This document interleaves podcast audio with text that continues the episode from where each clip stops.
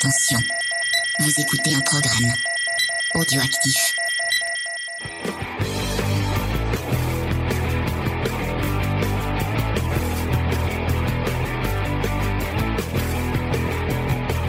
Salut à tous et bienvenue dans Comics Discovery, l'émission qui vous fait découvrir le monde merveilleux, magique euh, cette année, cette, cette semaine très très très magique euh, du comics.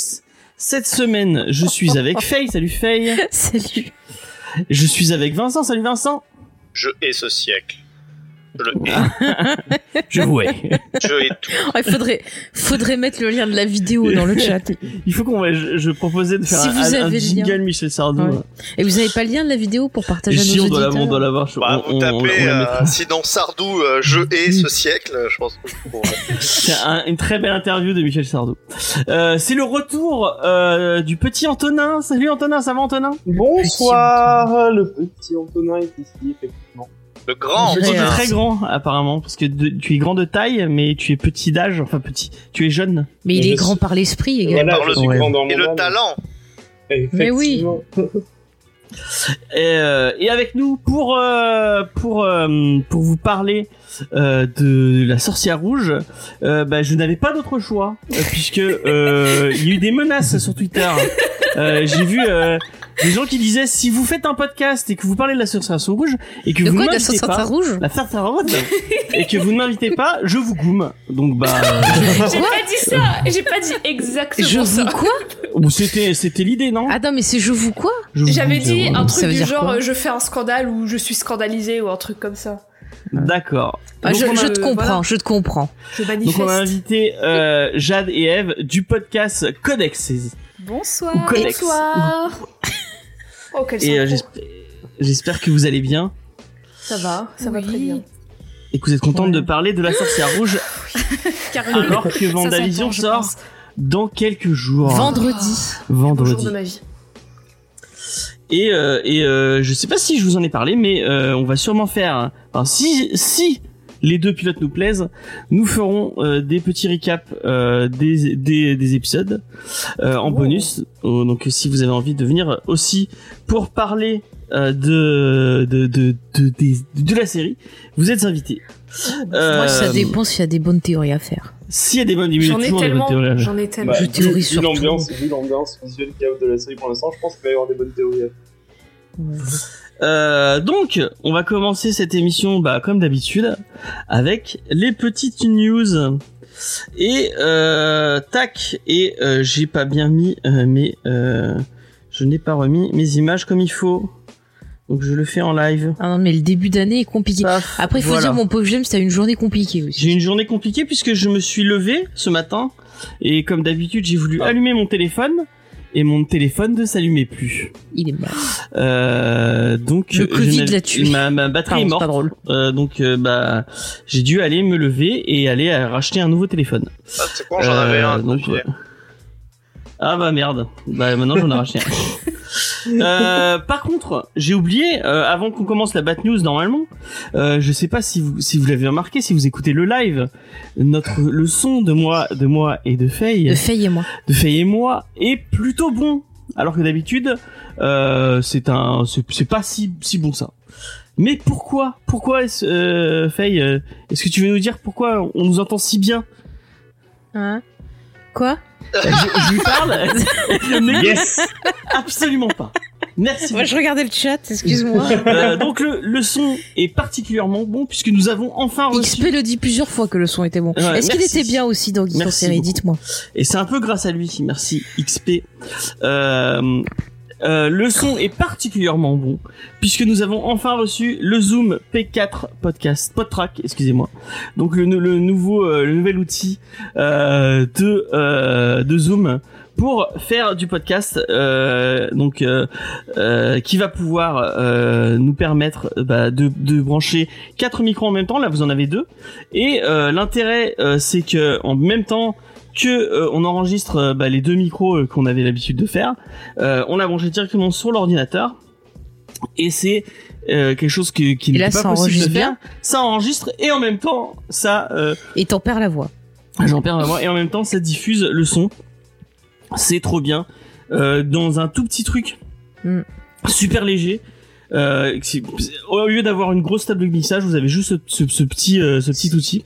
C'est un peu comme le génie d'Aladin, des pouvoirs extraordinaires Ouais. dans un vrai mouchoir de poche, tu vois. C'est vraiment très cool. En plus, ça va nous permettre, euh, puisque euh, je- j'en fais un peu de pub, mais vraiment, si vous faites du podcast et que vous, euh, qu'est-ce qu'il y a? Il me dit qu'il a perdu les rushs. Il en est capable, c'est ça le J'en suis pire. capable, mais j'aurai le live, j'aurai pour récupérer le live. Euh, euh, en plus de d'avoir euh, d'a- d'avoir euh, donc le- la possibilité de brancher quatre micros, on va pouvoir régler puisqu'il y a une molette pour chaque Il micro. faudra qu'on achète des fils, tiens. Ouais, il faudra qu'on rachète des fils effectivement. Euh, une molette pour brancher, euh, pour euh, régler chaque micro, et en plus une molette spécifique pour brancher, pour euh, pour régler le son de chaque euh, des quatre écouteurs que l'on peut mettre dessus. Donc vraiment, ce, cet outil est génial, euh, et je le dirai jamais assez. euh, Zoom, vraiment, vous faites un taf de dingue. Euh, donc euh, voilà. Merci et merci beaucoup. merci beaucoup aux auditeurs euh, qui ont donné sur le Tipeee et qui ont permis du du fait qu'on puisse acheter euh, cette petite merveille euh, parce qu'on n'aurait jamais pu se permettre euh, nous euh, euh, comme ça juste euh, parce que c'est- quand même une petite somme euh, et euh, bah c'est grâce à eux et grâce à leurs dons euh, mensuels qu'on a pu se permettre de, de s'acheter cette petite merveille donc Alors. vraiment c'est très cool Oui, moi je remercie les auditeurs aussi et je remercie aussi euh, les auditeurs pour leur humour.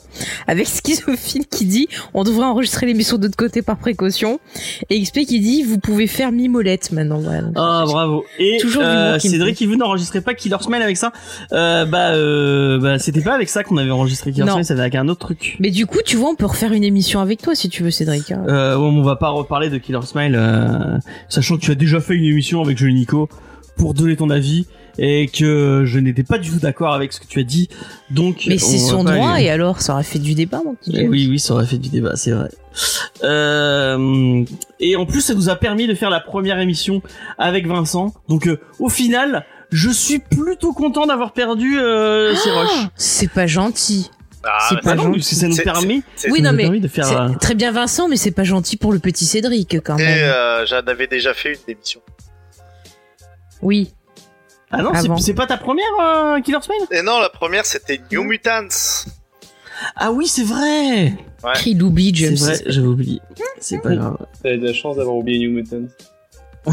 Et j'ai vu, il y, a y certaines personnes qui sur YouTube l'ont mis dans leur top cinéma. Euh, hein, et. James, Eh c'est ben, qui c'est es-tu Mr. pour Fox, euh, choisir les goûts Oui, c'est Mr. Fox, oui. Voilà. Bah, chacun leur goût, attends. Chacun ses goûts, chacun. Ah, il y a des, vous, avez- vous avez, vous avez aimé euh, New Mutant dans le, dans, dans- autour de la table virtuelle. euh, J'ai pas, j'ai pas haï, mais c'est pas euh, un top de l'année, quoi. Ouais, à Oui, peu près pareil. Clairement. Hein. Ouais, euh, ça a Clairement. mon ressenti. Clairement, en plus cette année, il n'y a pas eu de Star Wars, alors bon, c'était pas intéressant. Quel malheur si jeune déjà. T'as eu Mandalorian, attends. Oh. Oh, j'avoue. Oui, oui, mais j'ai pas eu de film au ciné, c'est triste. Euh, on va commencer euh, avec la Bat News, une Bat News euh, sponsorisée par Vincent, puisque c'est Vincent qui l'a trouvé grâce à son super, euh, son super téléphone où il, Bien sûr. il a pu scroller sur l'actualité autour de et qui nous a dit que euh, vas-y bah vas-y je, te- je te bah, laisse euh, faire ta Bat News. Bon, ok, bah, de toute façon, mes bad news sont euh, toujours présentes, toujours décevantes sans doute, mais au moins toujours présentes. Et là, mais bien entendu, je vais vous donner une bad news, finalement, qui va faire un cross avec le Mandalorian, puisque cette technologie des, euh, des LED, écran LED pour, pour mettre les, les décors, et puis, puis se passer peut-être un peu plus de, de CGI et de, de, et de fond vert, et maintenant sur quelques plans de The Batman. Donc, euh, on avait quelque chose qui était euh, voilà, qui avait été un peu lancé, j'ai l'impression, par Disney, encore une fois, hein, il y a peut-être d'autres qui l'ont fait avant, enfin, qui a été démocratisé Bah. par le Mandalorian. Alors, pour être, excuse-moi, pour être un peu plus précise, le fait de projeter des images sur un écran, ça existe depuis euh, très longtemps. Hitchcock l'utilisait, mais c'est vrai que maintenant, on a perfectionné ça avec des écrans qui ont une plus haute définition et des images qui vont être calculées en temps réel pour, euh, voilà, pour les effets et tout ça. Je vous invite à regarder euh, justement sur Disney les bonus de Mandalorian. Il y a toute une partie qui est consacrée justement à cette technologie et c'est très intéressant. Et d'ailleurs, on apprend que en fait, c'est géré par le studio qui a créé par exemple des jeux comme euh, Fortnite. Donc c'est pour ça qu'il y avait eu, je pense, un partenariat entre Fortnite et, Star Wars. Vraiment, c'est très intéressant de voir bah, ce qu'ils font et à quel point le fait d'avoir des écrans avec un rendu euh, bah, meilleur, ça apporte vraiment quelque chose parce que il y a des plans, franchement, dans la série, on se douterait pas que c'est cette technologie-là qui est qui est utilisée. Il y avait eu un peu ça déjà euh, les débuts, on avait pu voir ça aussi dans, dans Rogue One où il y avait pareil des images qui projetées sur un écran euh, de haute qualité, mais ça a été un peu plus poussé avec le Mandalorian en fait. Et oui, c'est exactement ça. En tout cas, euh, le directeur de, de la photographie euh, euh, trouve que vraiment c'est euh, des techniques qui sont de plus en plus intéressantes et que toutes les Mm. productions dans le futur vont vont vraiment partir sur l'aide. C'est vrai que les écrans derrière, on se rappelle les fameuses scènes de voiture hein, avec l'écran l'écran qui, qui défile. Mm. Ça a été quand même depuis quand même sacrément bien Ouais. Et du coup, euh, du coup, on a peut-être quelque chose vraiment qui commence à être adopté au-delà des frontières de, de Disney. Mm, ça va être intéressant. Vrai, XP le rappelait, dans Gravity également, Alfonso Cuaron avait utilisé ce Mm. type de technique et on a vu à quel point euh, bah, c'est un exploit euh, en termes de réalisation, de technique, de plein de choses. Gravity, c'est vraiment un film qui est très intéressant à voir et je peux que moi, vous je le conseiller. je hein. suis, je suis, je suis de la team de. Euh, J'aime bien qu'on utilise des nouvelles technologies, mais euh, ce qui, ce qui, ce qui le fait mieux. Et enfin, et je prends- l'exemple que je donne à chaque fois, c'est Jurassic Park. Euh, Jurassic Park, il y avait, euh, il y avait, il y avait encore des, euh, des, des- des effets spéciaux en pratique, Mhm. mais en même temps, il y avait de la 3D. Et c'est là Bah. quand on arrive à allier tout, toutes les technologies en même temps euh, qu'on qu'on qu'on qu'on fait les trucs les les, les mieux, euh, Mhm. qui qui vieillissent les mieux et, et qui euh, qui Bah. ressortent. euh, Mandalorian, c'est ce qu'ils font. Ils, ils mêlent effet pratique Ouais. avec effet machin. Et il y a un film qui, qui, qui a, qui a une vingtaine d'années qui fait ça très bien, qui vit très bien. C'est Le Seigneur des Anneaux Ah, de Peter est, Jackson. Voilà, c'est tout. Avec les gigantesques maquettes, c'est fantastique. Si, si tu, si Oh. tu suis, euh, Attends, si tu regardes ils ont un fait live des codes de maille. d'un certain podcast cinéma, euh, ils sont, ils sont pas Non mais eux je regarde non mais ça m'a ça m'a fendu ça m'a fendu le cœur. Non mais ils ont fait des codes de maille. Il y a des mecs ils ont passé leur journée est, pendant plus de trois ans à, à Bon, et coller on des pas, trucs on pour des pas codes sur de maille. Mais c'est fantastique. Euh, et euh, bah merci, euh, merci Vincent pour ta news. Bah écoutez, c'était. euh, Vous n'attendez rien, vous êtes quand même déçus. C'était. euh, Non, moi je suis Non, très contente parce que j'ai parlé de Star Wars. Attends, j'ai parlé de Star Wars et du Seigneur des Anneaux. Pour le pour le petit bingo là, vous avez des trucs. Il manque Buffy. Tiens, Buffy, c'est dit. Voilà. Hop. Euh, tiens, euh, Un peu trop facile, Buffy, euh, Oui, je bonjour. tiens à le dire, euh, il y a Geek en série qui est sorti cette semaine et on a parlé de Dr. Horrible, une des meilleures web-séries euh, jamais euh, fait euh, Un chef-d'œuvre, au monde. Un chef-d'œuvre de Joss Whedon, tout à fait. Enfin, de la famille Whedon, une j'ai envie comédie de dire. musicale, des super-héros, enfin bien. Et on a presque pas chanté. Donc, euh, Oui, j'ai chanté un petit peu. Ça fait peur. Vous Ça- pouvez payer audible. sur le Tipeee pour plus jamais que je chante. ça reste, ça reste très audible. euh, on va passer à autre chose et on va passer à quelque chose dont je suis sûr que vous attendez, le, le film de vous- que vous attendiez cette année. si vous attendiez un seul film, c'est celui-là? C'est Morbius avec Jared Leto. C'était peut-être le moment Euh. pour caser une référence à Buffy. Bah, j'ai envie de dire, regardez l'intégrale de Buffy, c'est sur Salto, sur Amazon Voilà Prime. Ça sera intéressant, voilà. Euh, Puis il y a nos podcasts, en mars. Euh, mais bon, bah, Covid oblige. Euh, finalement, il est reporté. Oh non Et il est Oh, reporté. merde. euh, Oh, on est vraiment Oh. déçus. Ah non, bah, c'est sur pas Disney+, cool. Il est reporté en octobre, je crois qu'il sortira le 6 octobre en Il France. sortira pas. Euh, pile entre Dune et Halloween Kills, donc à mon avis, personne n'en a rien à, n'en en a rien à foutre. Même Non, mais il ça, va personne finir. n'en a rien à foutre, hein, de toute façon. Non. Il va finir sur euh, la nouvelle euh, plateforme de Disney Plus vous dit adulte. ça, vous hein. dit ça, mais Venom a fait un, un score Ouais. de ouf, hein. Ouais, Ouais, mais, mais- c'est là, normal. la bande-annonce, elle vendait trop du rêve. Maintenant, comme on sait ce que ce qu'a été Venom, on sait à quoi s'attendre. Ouais, ils avaient trop Après, l'avantage, l'avantage c'est que Venom avait Tom Hardy, là, mais en plus, ça j'arrête Ouais. Ouais, Oui. Ouais, J'arrête les taux, moi je suis pas Et très fan. Venom est beaucoup plus populaire que Morbius. C'est clair. Bah, c'est En plus, évident, elles sont trop nulles. C'est enfin l'histoire de Morbius, le- elle le est nulle à chier. Mais attends, mais le pire, c'est que Jared Leto, il se prend grave au sérieux. J'ai vu il est- parler d'un scénario shakespearien quand même. hein. euh, C'est le, Ah mais- c'est le Tom Cruise actuel. Bah, il a Ah fait ouais, sa bah propre oui. secte, donc clairement, oui. Bah voilà. Le Oui, c'est est vrai. XP le dit, son île et sa secte alors. Est-ce que Eve a envie de défendre Morbius euh, un peu? Non, pas du Ah tout. non Non, non, je, je me range de votre côté sans problème. D'accord. Bah écoutez, un Euh, pieu en bois, du coup, et un, un pieu en bois et la lumière du coup, euh. Moi, moi, je me souviens encore. bah, Je crois que je le dis à chaque fois. Euh, des, la super euh, série animée des années 80, euh, où euh, les quat- à 90 euh, de Spider-Man, où il était dedans. Mais euh, c'était un vampire qui ne mordait pas puisque en fait il le faisait avec ses mains. Il avait des trous Oui dans ses mains Ah et il posait ses parce qu'il fallait fallait pas montrer à des enfants Bah, que euh, ça qu'ils parle un peu de pédophilie en fait. On te dit attention si quelqu'un te touche avec des mains dans des endroits Il y avait qu'il faut Blade. pas, c'est pas bien, tu vois. Il y avait, euh, il y avait un, Non, un mais- délire comme ça euh, dans un film, euh, je sais plus quelle année il date, euh, qui s'appelait L'assistant du vampire, où ils expliquaient qu'il mordait Oui. pas dedans, il mettait juste des griffes. Bah, il y avait Pattinson dedans, me semble-t-il. Non, non, c'est c'est, tiré d'un roman. Euh, Si, l'assistant du vampire, il y a eu un film qui a été fait, c'est tiré d'un roman. Ouais, ouais, mais Et je pas crois qu'il a... Pattinson. c'est pas hein. Pattinson. C'est euh, Ah, le, c'est Pita dans. Hunger Games. Ah, peut-être, peut-être, oui, peut-être. Je sais pas, ils se ressemblent tous. Il y a quelqu'un dans Hunger Games qui s'appelle Pattinson et Pita. Josh Hutcherson quand même. oui, c'est le hein. héros. euh. C'est Pita, Pita, c'est le Pita. héros quand même. hein, donc- Ah C'est le fils du Il est boulanger. fils de boulanger en Ah plus. ouais. Il s'appelle Pita et il est fils de boulanger. Et il y avait John C, il y avait John C. Reilly aussi dedans. Et, Oui, mais le film était pas génial. Hein. ouais, malgré John C. Peu Mm. Bon bah Ah, on vous conseillera d'autres films euh, de Bah, vampires. Il y a de très bons films. Eh, Franchement, voyez les vieux films Universal et Dracula. Moi c'est le voyez film les- les films William avec, Dafoe qui euh, reprend. euh, qui Ah, le, reprend, oui, il euh, refait sur Nosferatus, là. ouais, il refait- j'aimerais ouais, bien il est le- très bien ce film. jamais hein. vu, et j'aimerais bien le voir ce film. Ah, il tu a- vois, ça c'est très bien. Revoyez les films de la Hammer Regardez aussi. Lost Boy euh, Oui. avec euh, Oui. Kiefer Sutherland. euh, Oui, ah mais oui, d'ailleurs je le cherche en Blu-ray, oui. Et euh, puis bien sûr euh, le film de Robert Rodriguez. euh, Oui.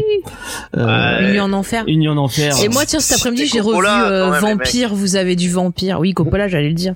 Bah, c'est pas Mais Polanski. Vampire, vous avez dit Vampire est très Ah bien, mais pas le remake. C'est le bal des vampires, euh, Polanski. Ouais. Ouais, mais on va éviter de parler de Polanski. Ah, surtout de ce, surtout de ce film-là précisément. Euh, oui, voilà. De lui même. ouais, Oui, mais, mais ouais, ouais. Non, mais par contre, Oui, parler il a de raison, Coppola parce euh, quand même, hein. Parce que, euh, Oui, mais j'allais le dire, mais bah, tu voilà. l'as dit avant. Eh moi. ben, excuse, Voilà. je, je... Mais c'est pas grave. Mais D'ailleurs, ils l'ont remis sur Netflix. Ah euh, ouais Coppola. Ouais. Ouais, ouais, ouais. Bon, et euh, juste, j'allais dire, après que vous ayez vu les vieux films Universal et tout, allez écouter les émissions chez chez les copains de pour une poignée de review. Vous avez XP, vous avez Rémi, euh, vous avez Steve aussi dans l'émission, et c'est très très bien. Il faut écouter. Voilà. et voilà, un peu de pub pour une point de review. Voilà. Euh, même s'il parle de Star Trek, des fois c'est intéressant. Oh là là. Euh, Tu vas pas recommencer. Il y a que toi qui pense que Star Trek c'est de droite. Mais oui. euh, Oula. si vite Mais il est fou. Il est est, fou. on a relancé Non mais ça sur le qui, tapis. qui veut m'aider en 2021 Je vais faire le projet séquestration de James pour lui montrer tout Star Trek. non, bah, et je ferai mon podcast Star Trek, c'est pour les nuls. Ah, Je- mais tu nous fatigues. je le Après, on aura des jour- commentaires jour. comme quoi t'aimes rien, que tu critiques tout. Alors, Ouais. euh, on va passer à une autre news et c'est la news spéciale Cédric, euh, puisque c'est Urban Comics qui, augmente tous ses prix euh, de 50 centimes Presque tous. ou euh, ou, euh, ou de ou de de 1 euro. Et euh, et Cédric tout euh, tout content euh, parce que c'est une c'est une news qui est sortie il y a, il y a quoi il y a moins d'une semaine. Euh, il est allé voir euh, il il est allé voir notre ami Igor donc qui travaille chez chez Cultura qui ne qui ne savait pas pour lui dire. Et du coup Igor a dû réétiqueter tout tous ses toutes ses sorties grâce à grâce à Cédric. Il était très content de, il est très content de sa, de sa connerie. Euh, et c'était très très, rigolo, très très rigolo excusez-moi De quoi euh, du coup, on va. Ah, oui. euh, Je lui ai pas dit exprès. euh, c'est venu dans la conversation. Ah, ouais, ouais, c'est c'est ce que tu dis, c'est ce que tu dis. On, on va quand même, euh, on va quand même euh, aller, aller un peu plus profondément. Donc, euh, il y a cinq euh, cinq euh, titres de Urban euh, qui euh, qui augmentent, enfin cinq formats de Urban qui qui augmentent de 50 centimes. Mhm. Donc euh, c'est tous les ouvrages de 208 à 232 pages. Et les UB30, donc les, les, les, les formats de 304 à 356, prennent 1 euro. Euh, donc passeront de 20 de de euh, de attendez ah, Ça y est, il oui, est perdu. 20 de 20 ça, ça à 20 euros et à 29 euros. Donc bah et en fait ils ont pas expliqué pourquoi. C'est marrant euh, cette petite Bah, c'est augmentation de peut-être par rapport à la conjecture, peut-être qu'il y a des frais supplémentaires pour euh, l'édition, pour des choses comme ça. euh, je sais pas. Hein. Ouais. Et oui, euh, les, les, les trucs à 35 ne bougent pas. Euh, c'est c'est que Mhm. le, le, le milieu de gamme en fait. Ceux à, qui- ceux à augmente. 10 aussi ne bougent pas, ils restent à 10. Ouais. c'est vrai les Urban Kids Mm. Qui ne qui ne bougent pas. Ouais. Ouais. Euh, Ouais, je donc trouve voilà. que franchement, Urban Comics, c'est plutôt, ça Cédric a raison, euh, c'est vrai que c'est pas très cher, souvent, enfin c'est quand même assez abordable, euh, les ouvrages sont plutôt, euh, sont plutôt intéressants au niveau Ouais, ça éditorial. va, ouais. enfin, en voilà. plus, la politique éditoriale est pas est pas si dégueulasse que ça, à part certains euh, euh, certaines certaines gammes euh, Mm. d'ici d'ici confidentiel. On pense à toi. Euh... n'achetez Oui, il pas manque des confidentiel, c'est- de la merde en dark. Non, alors on dit je n'aime pas ou c'est non, non, non, décevant. Non, non, je suis pas d'accord. Vraiment, c'est des du remplissage et c'est du euh, et c'est du foutage. ces opinions. C'est du c'est du foutage de gueule pour les pour les pour les lecteurs. Mais pense aux enfants qui écoutent les podcasts dans la voiture. je suis désolé. Tu dis c'est de la moquerie de la c'est de la part des moquerie. Ils, se- éditeurs. ils se moquent des gens, franchement. Moi, je trouve ça, euh, même si c'est euh, soi-disant ils publient des trucs euh, de patrimoine, euh, enfin, c'est c'est tellement mal fait, c'est tellement mal euh, mal sélectionné que que moi je trouve que c'est c'est vraiment c'est vraiment c'est on se on, on se fout de la gueule des gens euh, avec avec cette avec ce- avec cette gamme. Euh, je ne je ne le dirai que trop. Mhm. Donc euh, bah quand ils font des trucs bien, on le dit, et quand ils font des trucs moins bien, bah on le dit aussi. Euh, On dit voilà. souvent quand ils font des trucs moins bien, quoi. Oui, on dit souvent. bah oui, bah on aime bien râler, on est français hein, quand même. hein. Ça, c'est souvent ça, même pour donner des avis ou mettre un commentaire, c'est souvent quand c'est négatif et rarement quand c'est positif. Hein. Ouais. Ah oui. Ah oui, oui, oui. On va pas me lancer sur ce sur ce débat-là. Alors embraye James, autre On va news. Voilà. On va passer à autre chose. Euh, et comme dirait euh, comme dirait Sardou, euh, je je je vouais. D'accord. Euh, et on va on va on va continuer à râler, je crois, hein, Oh non. puisque on va parler de Deadpool 3. On oui s'en fout. Pourquoi Pourquoi Pourquoi vous râlez Qu'est-ce qu'il y a faites-vous du mal Alors, on va expliquer. On va expliquer Non, mais pourquoi, pourquoi. vous... on- Vas-y. Alors, je, moi, je pense savoir pourquoi Jade est contente, mais euh, je, je, Je- je, j'ai parlerai pas de ma théorie. J'ai rien dit. Alors, oui, mais je- moi, je sais ce que ça implique, mais allez-y, je vous Oula. en prie. Alors, va- je- j'explique ma news, après vous pourrez râler, ou après vous pourrez euh, donner votre avis, il n'y a pas de problème. Euh, donc le, patron euh, du MCU, Kevin Feige, a expliqué dans une, dans une interview chez Collider que le projet Deadpool 3 était bel et bien en préparation pour 2022, que Ryan Reynolds était effectivement à, la à la supervision du, du script, donc il n'est pas vraiment impliqué impliqué dans l'écriture du script, mais il, il le surveille et c'est lui qui, qui supervise entre guillemets. Euh, Bah, il était pas à la production un peu aussi sur les deux premiers. Hum, Là, là, je pense pas. Là, c'est Disney, juste pour mettre pas son nom dans le truc, à mon avis. Oui, mais voilà, pour il doit être producteur exécutif Ouais, et c'est c'est ça. pour Ouais, ça. doit être un truc comme ça, peut-être. Ouais. Euh, il nous confirme que le film sera bien arrêté de air et c'est un, une des seules euh, bonnes nouvelles autour de ce film parce que je pense que s'il commence, ça veut dire que on va peut-être avoir une nouvelle, euh, une nouvelle venue de, de plein de films, euh, euh, peut-être plus adultes, peut-être plus violents. Euh, Blade, par exemple, euh, ça pourrait être, ça pourrait être cool d'avoir un film. parce que, enfin, si tu fais Blade en PG-13, euh, enfin, euh, C'est c'est chiant. pourquoi? Bah, euh, Ouais, c'est Blade 3. Je crois que Blade 3 il est en PG-13. Il on est ne en parle pas de super. 3. Ça, va devenir une, une, Ah, moi, il me une fait règle rire. dans cette. euh, on ne parle plus de Dominique Purcell, s'il vous plaît. On parle pas de Blade 3, on parle pas de la Snyder Cut, on parle pas de Killing Joke, oh mon dieu, mais c'est Ah oui, l'acquisition, quoi. Ah, franchement, je de- suis de trucs que quand t'auras vu. Morbius, tu diras, ah bah quand même, On ne parle Dominique plus de Purcell. Ah non, mais tu diras Dominique Purcell euh, est quand même un meilleur Non, non, Dracula non, que, que j'arrête les tours. de- Dominique Purcell, mais surtout dans, dans Blade 3, que le, le mec n'a aucune expression faciale, mais vraiment aucune. Mais c'est Dominique Ouais. Purcell, c'est ça qui fait son charme. Ôtez-moi l'ombre d'un doute, Dominique Purcell, c'est bien lui qui a joué dans Prison Break. Oui, Oui, c'était bah lui le, d'accord, le, oui. le grand frère de, Oui. de Matthew Ah, celui qui a un côté très bestial. C'est ça, ouais. Celui qui Ouais. fait Heatwave dans, euh, dans Legend of Tomorrow. Ouais, il a un côté bestial. On dirait un Hulk sans maquillage. Il a aucun jeu. Mais oui, Il a mais aucun jeu, quand- joue pas. non, mais quand il parle, c'est genre, ah, je vais casser, tu vois, c'est comme Hulk. Hulk Ouais. smash, et ben là, c'est Dominique a pas- Purcell smash. Il a pas besoin de jouer, c'est une présence. C'est genre, Mais c'est ça qui il est gentil comme tout. Tu le mets dans un film avec Nicolas Cage, ça fait tu des étincelles. Tu tête. me, tu me vends Ça du rêve, change pas de, de, Oh, de, plus cher. de- de- de je te trouve, je te trouve injuste avec ce garçon. Et en plus, Euh, non, dans, dans voilà. Blade 3, il y a Ryan Reynolds et, Et il est tout aussi Mais insupportable. non, Et bah dans tout- dans- non, dans c'était dans déjà. Mais non, déjà il Alors travaillait son contre, rôle de pas. Deadpool. Mais- Oh. Ah, il fait le même, il fait le même, le même personnage depuis le début. Et Bah, il le- est insupportable. Le problème de Ryan Reynolds, c'est que pendant longtemps, on l'a mis dans la catégorie genre beau gosse et on te file des rôles de beau gosse. Donc forcément, Le mec, il a- rien joué, quoi. Regardez The Voices. Voilà, Voices, The Voices, c'est c'était oui, C'est les intéressant. deux seuls trucs où il est à peu près potable. Et The Voices, c'est parce que c'est Mm. dirigé par Marjane Satrapi, qui est quand même Ah, euh, bah qui est génial, quoi, en direction, qui est- en direction de film. hein. Hmm. Clairement une des réalisatrices les plus incroyables de cette C'est société. clair. Bon, on, on va on va repasser sur le MCU. Donc Deadpool et apparemment Deadpool serait un Deadpool complètement différent de ce qu'on a de ce qu'on a connu. Euh, Ah, ça, c'est à cause du voyage dans le temps des Avengers, là, et qui est pas du tout il logique. sera impliqué. Il sera impliqué dans le MCU et pas Mhm. un peu en dehors, comme il était chez la Fox où il était un peu espèce de d'électron libre. Bah non, il était impliqué avec les X-Men de la Fox. Oui, Ouais. mais il, il, il était pas vraiment. euh, Bah si, puisqu'il est allé chez les X-Men. Oui, mais il se foutait de leur gueule et il y Eh avait, y bah avait pas oui, de, bah, il y avait pas de vrai lien Bah, deux, euh, bah, avec si, le reste des films. si, son hein. vrai lien, c'était de se foutre de leur gueule. Oui, il y a, C'est déjà un lien. carrément un caméo à un moment euh, très rapide Dans le- dans le Dans 2. le 2, il, fait- il y a quand même une Ouais. équipe, il y a avec euh, Negasonic, euh, il y a Mm. Colossus. Ouais. enfin, c'est- Oui, non, mais je veux dire, dans, dans le ton, dans le ton Ouais, et de. Ah oui, il- oui. C'est, Mais moi, c'est, j'ai- c'est, c'est, c'est- c'est en dehors de ce que, de ce, de ce qu'a fait, de ce qu'a fait euh, la Fox, non Enfin, euh, Oui, mais Non, moi oui. j'ai- adoré le, le Deadpool. Mais de toute deux. façon, ah, ah, Alors, d'accord. de toute façon, Très honnêtement, j'ai préféré, j'ai préféré Deadpool 2 à Deadpool suite. 1. Moi aussi Mais merci Enfin quelqu'un sur Bah, cette planète Et puis surtout, excusez-moi, là. mais il y a du Enya dans le 2. Enfin, au bout d'un moment. Ah, bah, Voilà À un moment Tous, les arguments sont là, c'est désolé. Non, mais mais non, mais Alors euh, moi perso, 2. j'ai euh, détesté autant l'un que l'autre. ouais, pareil. Euh, j'ai trouvé, non, mais moi j'ai trouvé ça.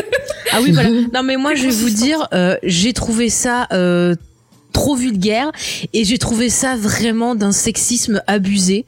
Euh, Je trouve que le traitement des persos féminins est à vomir et euh, du coup je j'ai pas du tout adhéré au truc. Après j'ai rien contre le personnage mais euh, euh, voilà les, les films m'ont pas du tout plu. Après si ça plaît à d'autres, bah tant mieux. Moi, c'est vrai que bah ouais, tu vois, c'est comme tu vois American Pie, l'humour un peu euh, pipi caca comme ça, enfin crade. J'aime pas non plus, mais ça plaît à certains. Donc voilà. Après, je vais pas dire que c'est de la merde. Je dis juste, je n'ai pas aimé. Voilà. Ouais, tu veux dire, t'as Écoute, pas aimé. écoute, euh, James. Josh Brolin en câble. aimé la prends- scène Prends note, James.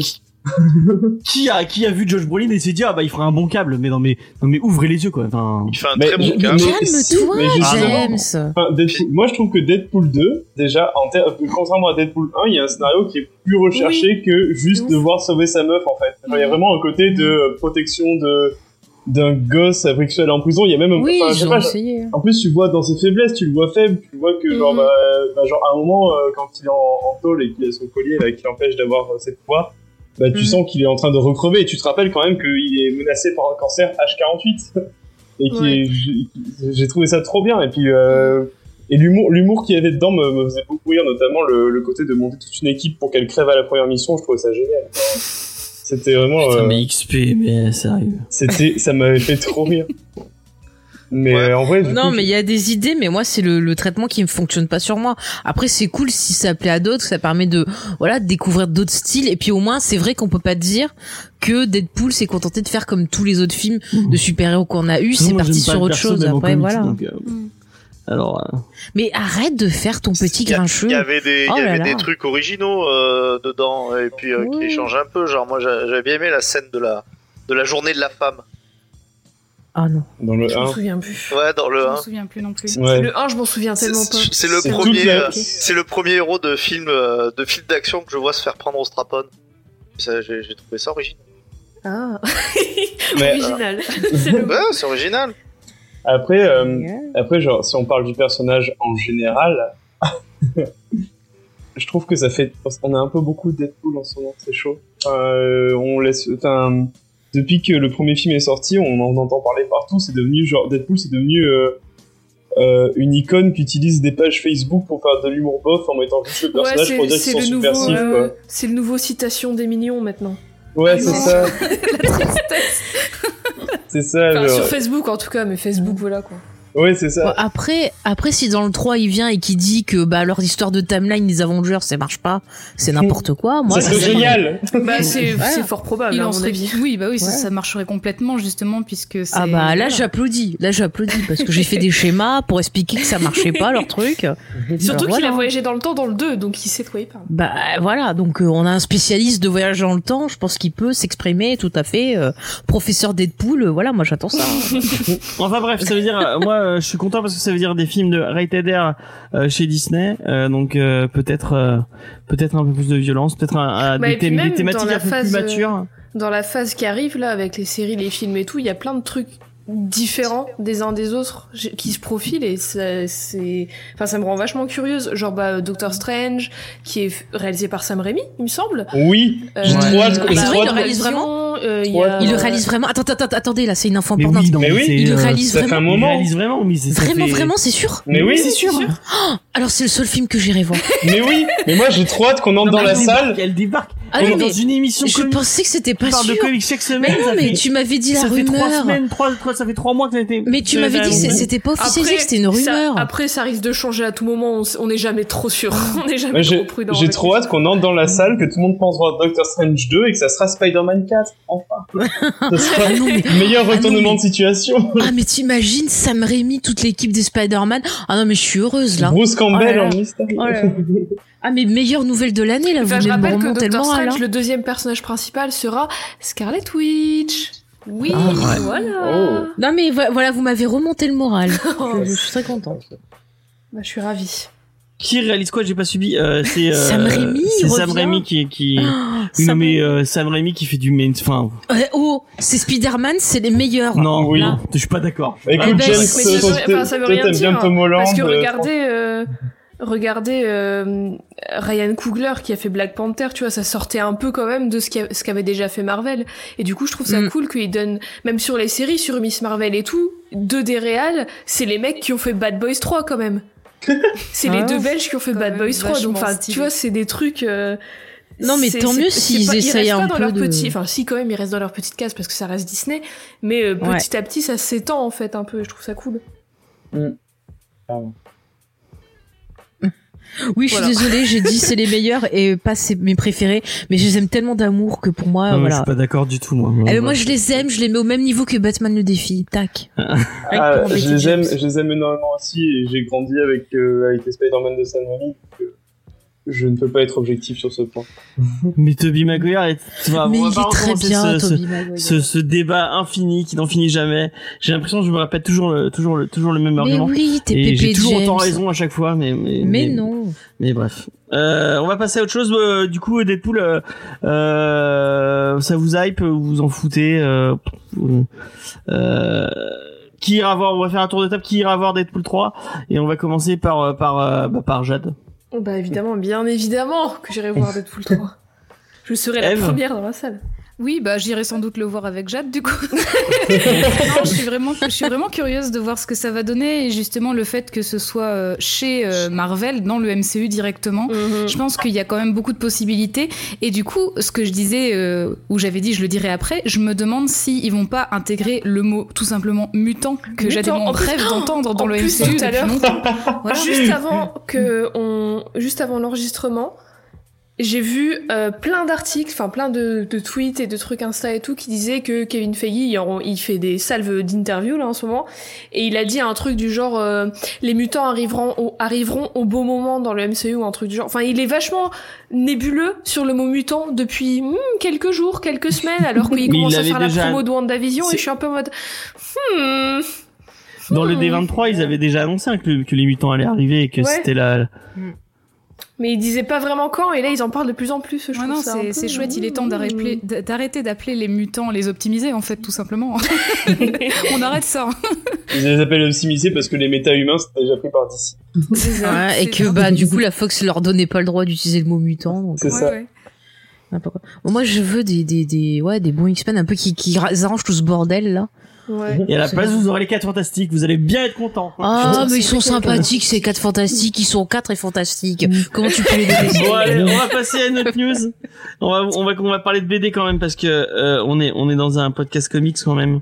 S'il vous plaît. Et euh, bah moi je suis très très très très très content puisque euh, c'est euh, c'est Mathieu Bablet avec Carbone et Silicium qui a gagné le prix euh, France Inter et Fnac et euh, et c'est une des meilleures BD que que j'ai eu la chance de lire euh, cette année. De ma Enfin, l'année vie. dernière l'année dernière du coup euh, et euh, bah, je suis très content qu'on qu'on ait pu le, le- de traiter dans Comics Discovery euh, c'est une super chouette BD de SF et euh, bah euh, je trouve que enfin Ankama font font tellement un travail de passionné et et Carbon est tellement passionnant Mais qu'on peut que vous pousser à aller à aller l'acheter quoi. c'est un foutu chef-d'œuvre. C'est vraiment une des meilleures BD qui est sortie cette année et je crois que c'est une des meilleures BD que j'ai lues de ma vie. Vraiment, j'ai dû, dû me, me poser après l'avoir terminé pour pendant quelques temps et ne rien lire d'autre que juste pour décanter toutes les informations que j'avais lues dans le dans, dans, dans le dans la BD quoi. C'était, il le mérite plus que, il mérite encore plus que ces deux prix là. Et euh, moi j'ai fait, j'ai- je suis passé à Soram ce, ce matin, j'ai failli craquer pour l'Obaloka, euh, mais Oui. je pense que la prochaine fois je, je craquerai Prends-le. euh, parce que vraiment ça, ce qu'ils font, ça a l'air génial quoi. Euh, Mais 619, Euh. c'est un label d'avenir. Enfin, même si certains de leurs trucs sont assez limites et que du coup, faut les esquiver, euh, faut, faut essayer d'esquiver un peu tout ça. Il y a certains, certains bouquins. Je suis un très grands défenseurs, très, très défenseurs de 619, mais ils ont beaucoup de, beaucoup de BD qui, euh, qui flirtent un peu avec ce côté, genre toujours vouloir montrer de la violence, mais c'est normal. Parce que c'est leur, entre guillemets, c'est leur, euh, leur but. Mais euh, des fois, ça va. Enfin, je pense que c'est d'avoir au moins des trigger warnings en début de tome pour que les gens sachent à quoi s'attendre. Pas se faire retourner le cerveau dans les trucs. En tout cas, euh, Carbon et Silicium, euh, vraiment mérité euh, à 100%. Fate, euh, t'avais t'avais kiffé aussi. Euh... Euh, oui, j'avais bien aimé. Ah ouais, sans, sans que. Merci. Enfin, Quel enthousiasme Non, j'avais bien aimé, mais euh, voilà, enfin c'est pas. Et ça fait euh, ça fait 15 fois que je dis à Vincent de le lire et j'espère que bah ça ça va le pousser à, à lui donner envie de le, de le lire. Mais oui Ça, pour avoir envie, j'ai envie. C'est pas le, c'est pas le problème, on l'a déjà dit. Le problème, c'est quoi? C'est l'émission C'est à le préparer, c'est les, c'est les Ah, enfants oui, c'est qui bon. courent partout. Oui, Cédric, PTSD, c'est Et- excellent. et J'ai j'ai envie de te dire, n'oublie pas les sages conseils de Dominique Purcell. J'ai pas le temps, mon esprit glisse ailleurs, tu vois. C'est- c'est- C'était des conseils qui avaient été glissés par Faf Larage lui-même, Oui, exactement. Mais oui. Ouais, en ça concertation. mon dieu. Ça fait deux références à Prison Break dans une seule émission. Euh, c'est déjà deux de trop. Repé- Allez, on fera geek en les- série dessus. J'allais dire repérer les easter eggs qui annoncent les prochains geeks en série. Oh non, oh non, oh. Ah, moi je suis capable Oh de faire pour, euh, pour le plaisir, pour rigoler. Euh, on va faire, on va passer, euh, on va passer à la checklist. Et une checklist totalement pas du tout préparée puisque je n'ai même pas regardé. Eh ben, bravo. Le- Alors, ne la fais pas. Ne Bah la attends, fais on pas. va, on va juste, on va, on va, on va jeter un petit coup d'œil Ouais. quand même. En tout cas, elles sont courtes, hein, ces news, hein. Pétard, 47 Ouais. minutes, euh, on sera Oh, molli, hein. Bah, il a mis déjà 40 minutes à râler, donc après on a comblé le reste. Hein. Mais il faut que je fasse 30 minutes. 30 minutes, c'est bien, je pense. Ouais, je sais pas. On va- on- Je suis désolé pour les gens qui râlent sur les, sur les news qui sont trop longues. De toute façon, vous avez le chapitrage maintenant, donc vous n'allez pas me casser les couilles. hein. Quand ça Oh. marche. Non, non, Wow, wow, cassez pas wow, les couilles. wow. Qu'est-ce que j'ai entendu s'il vous plaît. On dit quand on me gratte les jambes.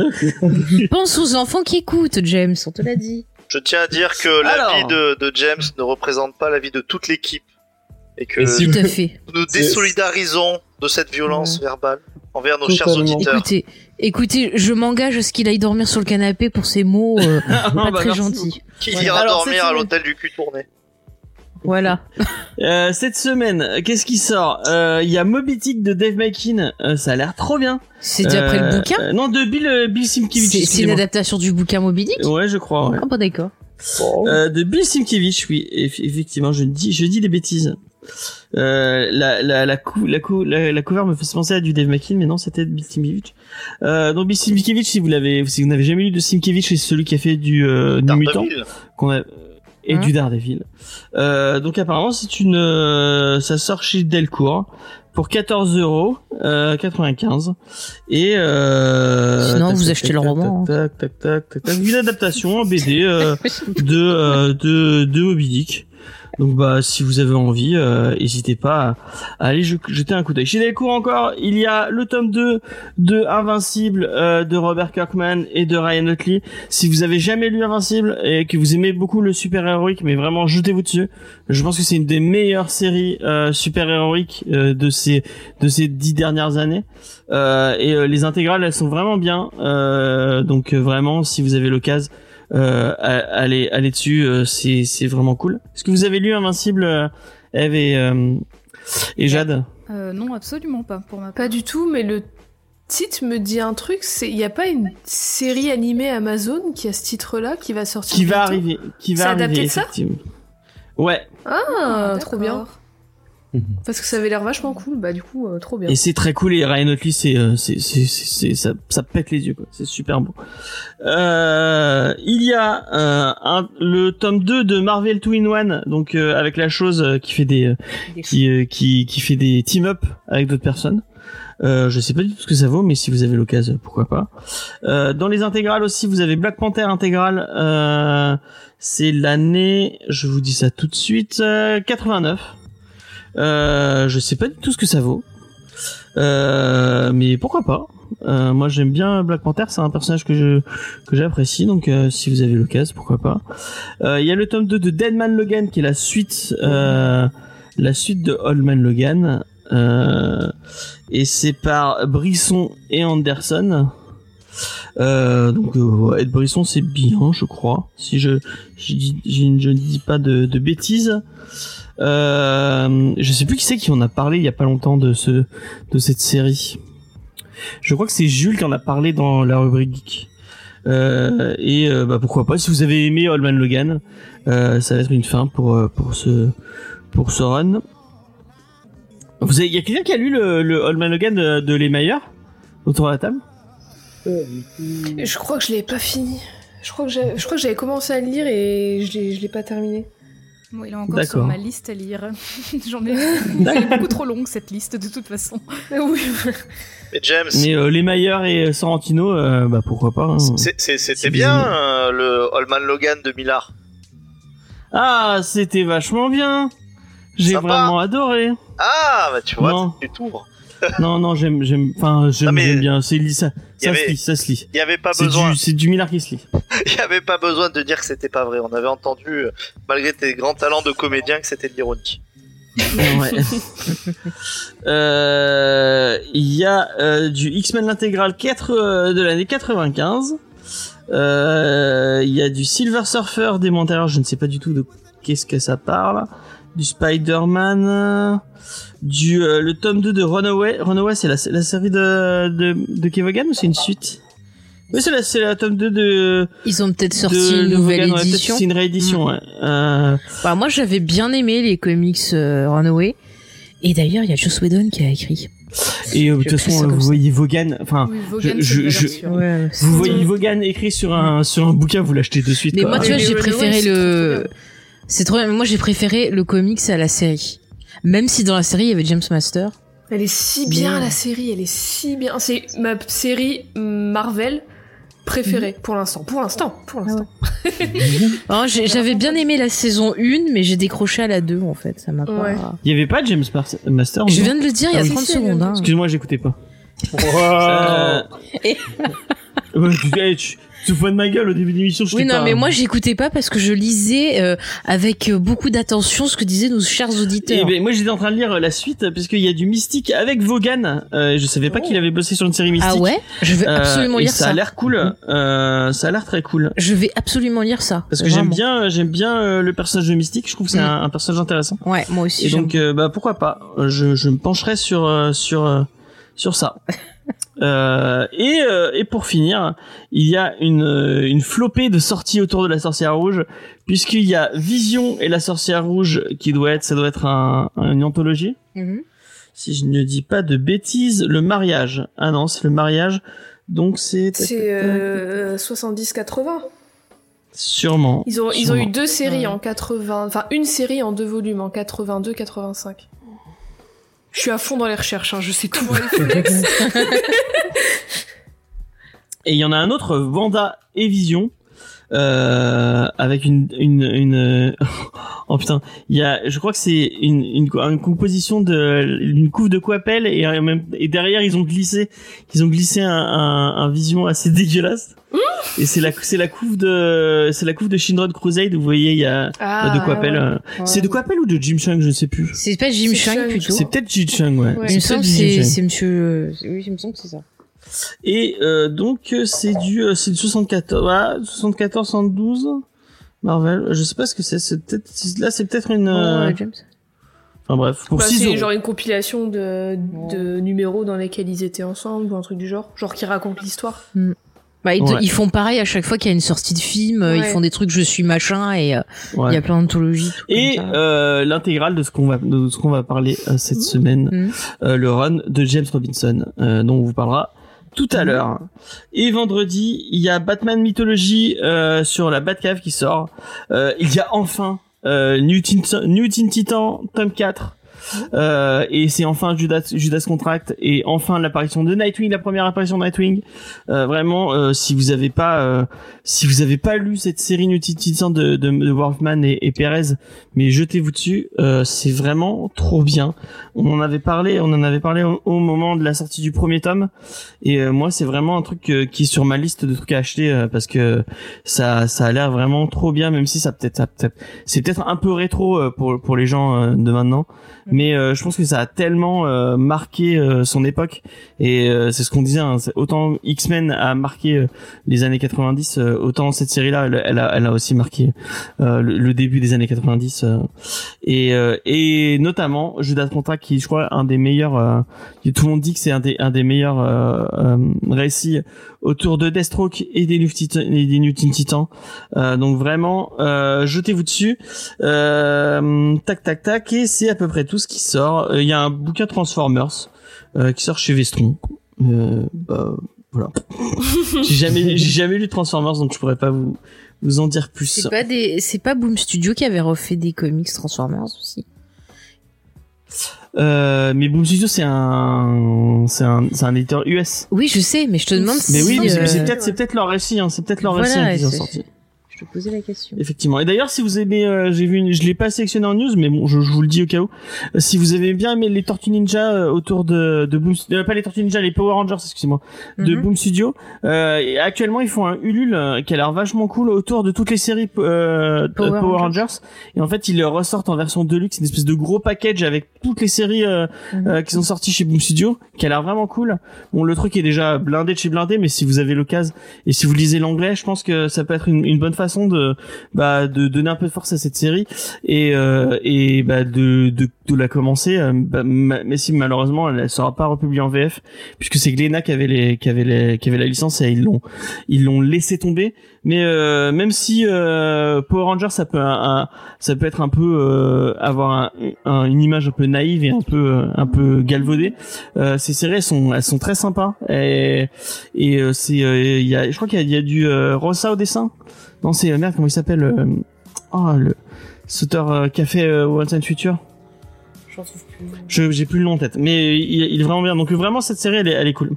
Et euh, et Cédric il nous dit que euh, ils arrêtent. Oui apparemment ils arrêtent au tome 4 alors qu'ils l'avaient prévu en 6 tomes. C'est dommage. Mais là, il parlait, il parlait il de. parle de, de New Teen Titan. Ouais. Ouais, ouais. C'est c'est c'est vraiment dommage Mm, mm.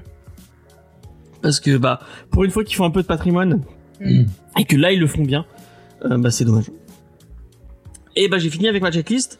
On va s'intéresser un peu à nos invités avant euh, de euh, parler de la sorcière rouge, mais peut-être qu'elle parlera de la sorcière rouge euh, dans, dans son interview. Ah ouais, c'était Dan Mora. Dan Merci, Mora. Cédric. Voilà, merci Cédric.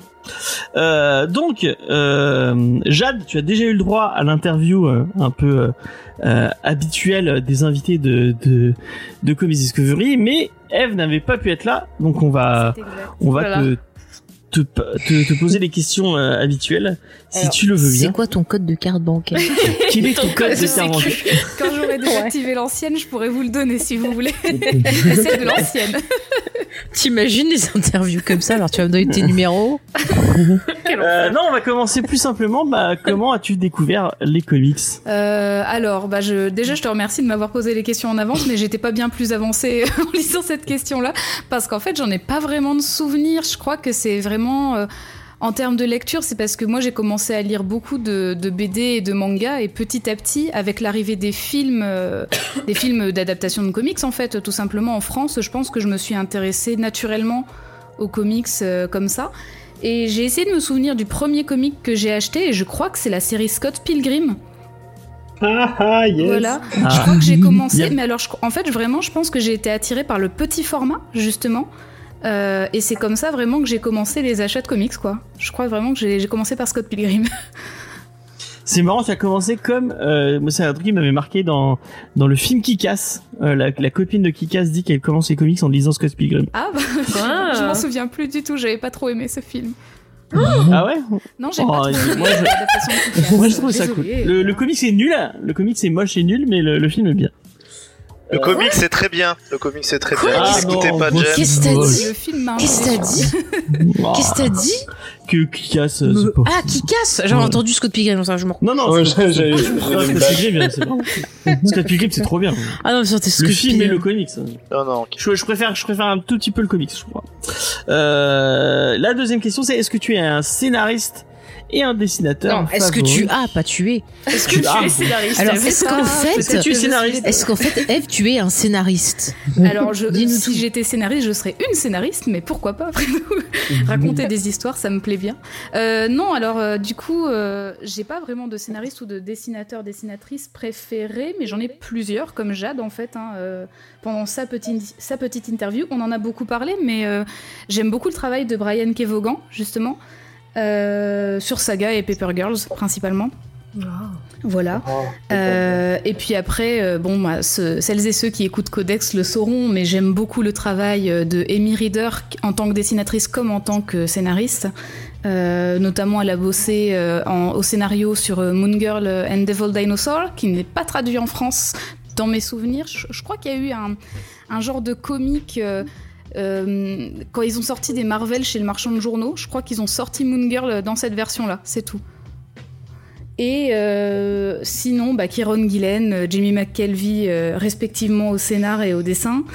Et aussi, je dirais Fiona Staples et Marguerite Sauvage, qui font des dessins magnifiques. Vraiment, c'est incroyable. Leurs traits, j'adore regarder leurs dessins. Voilà.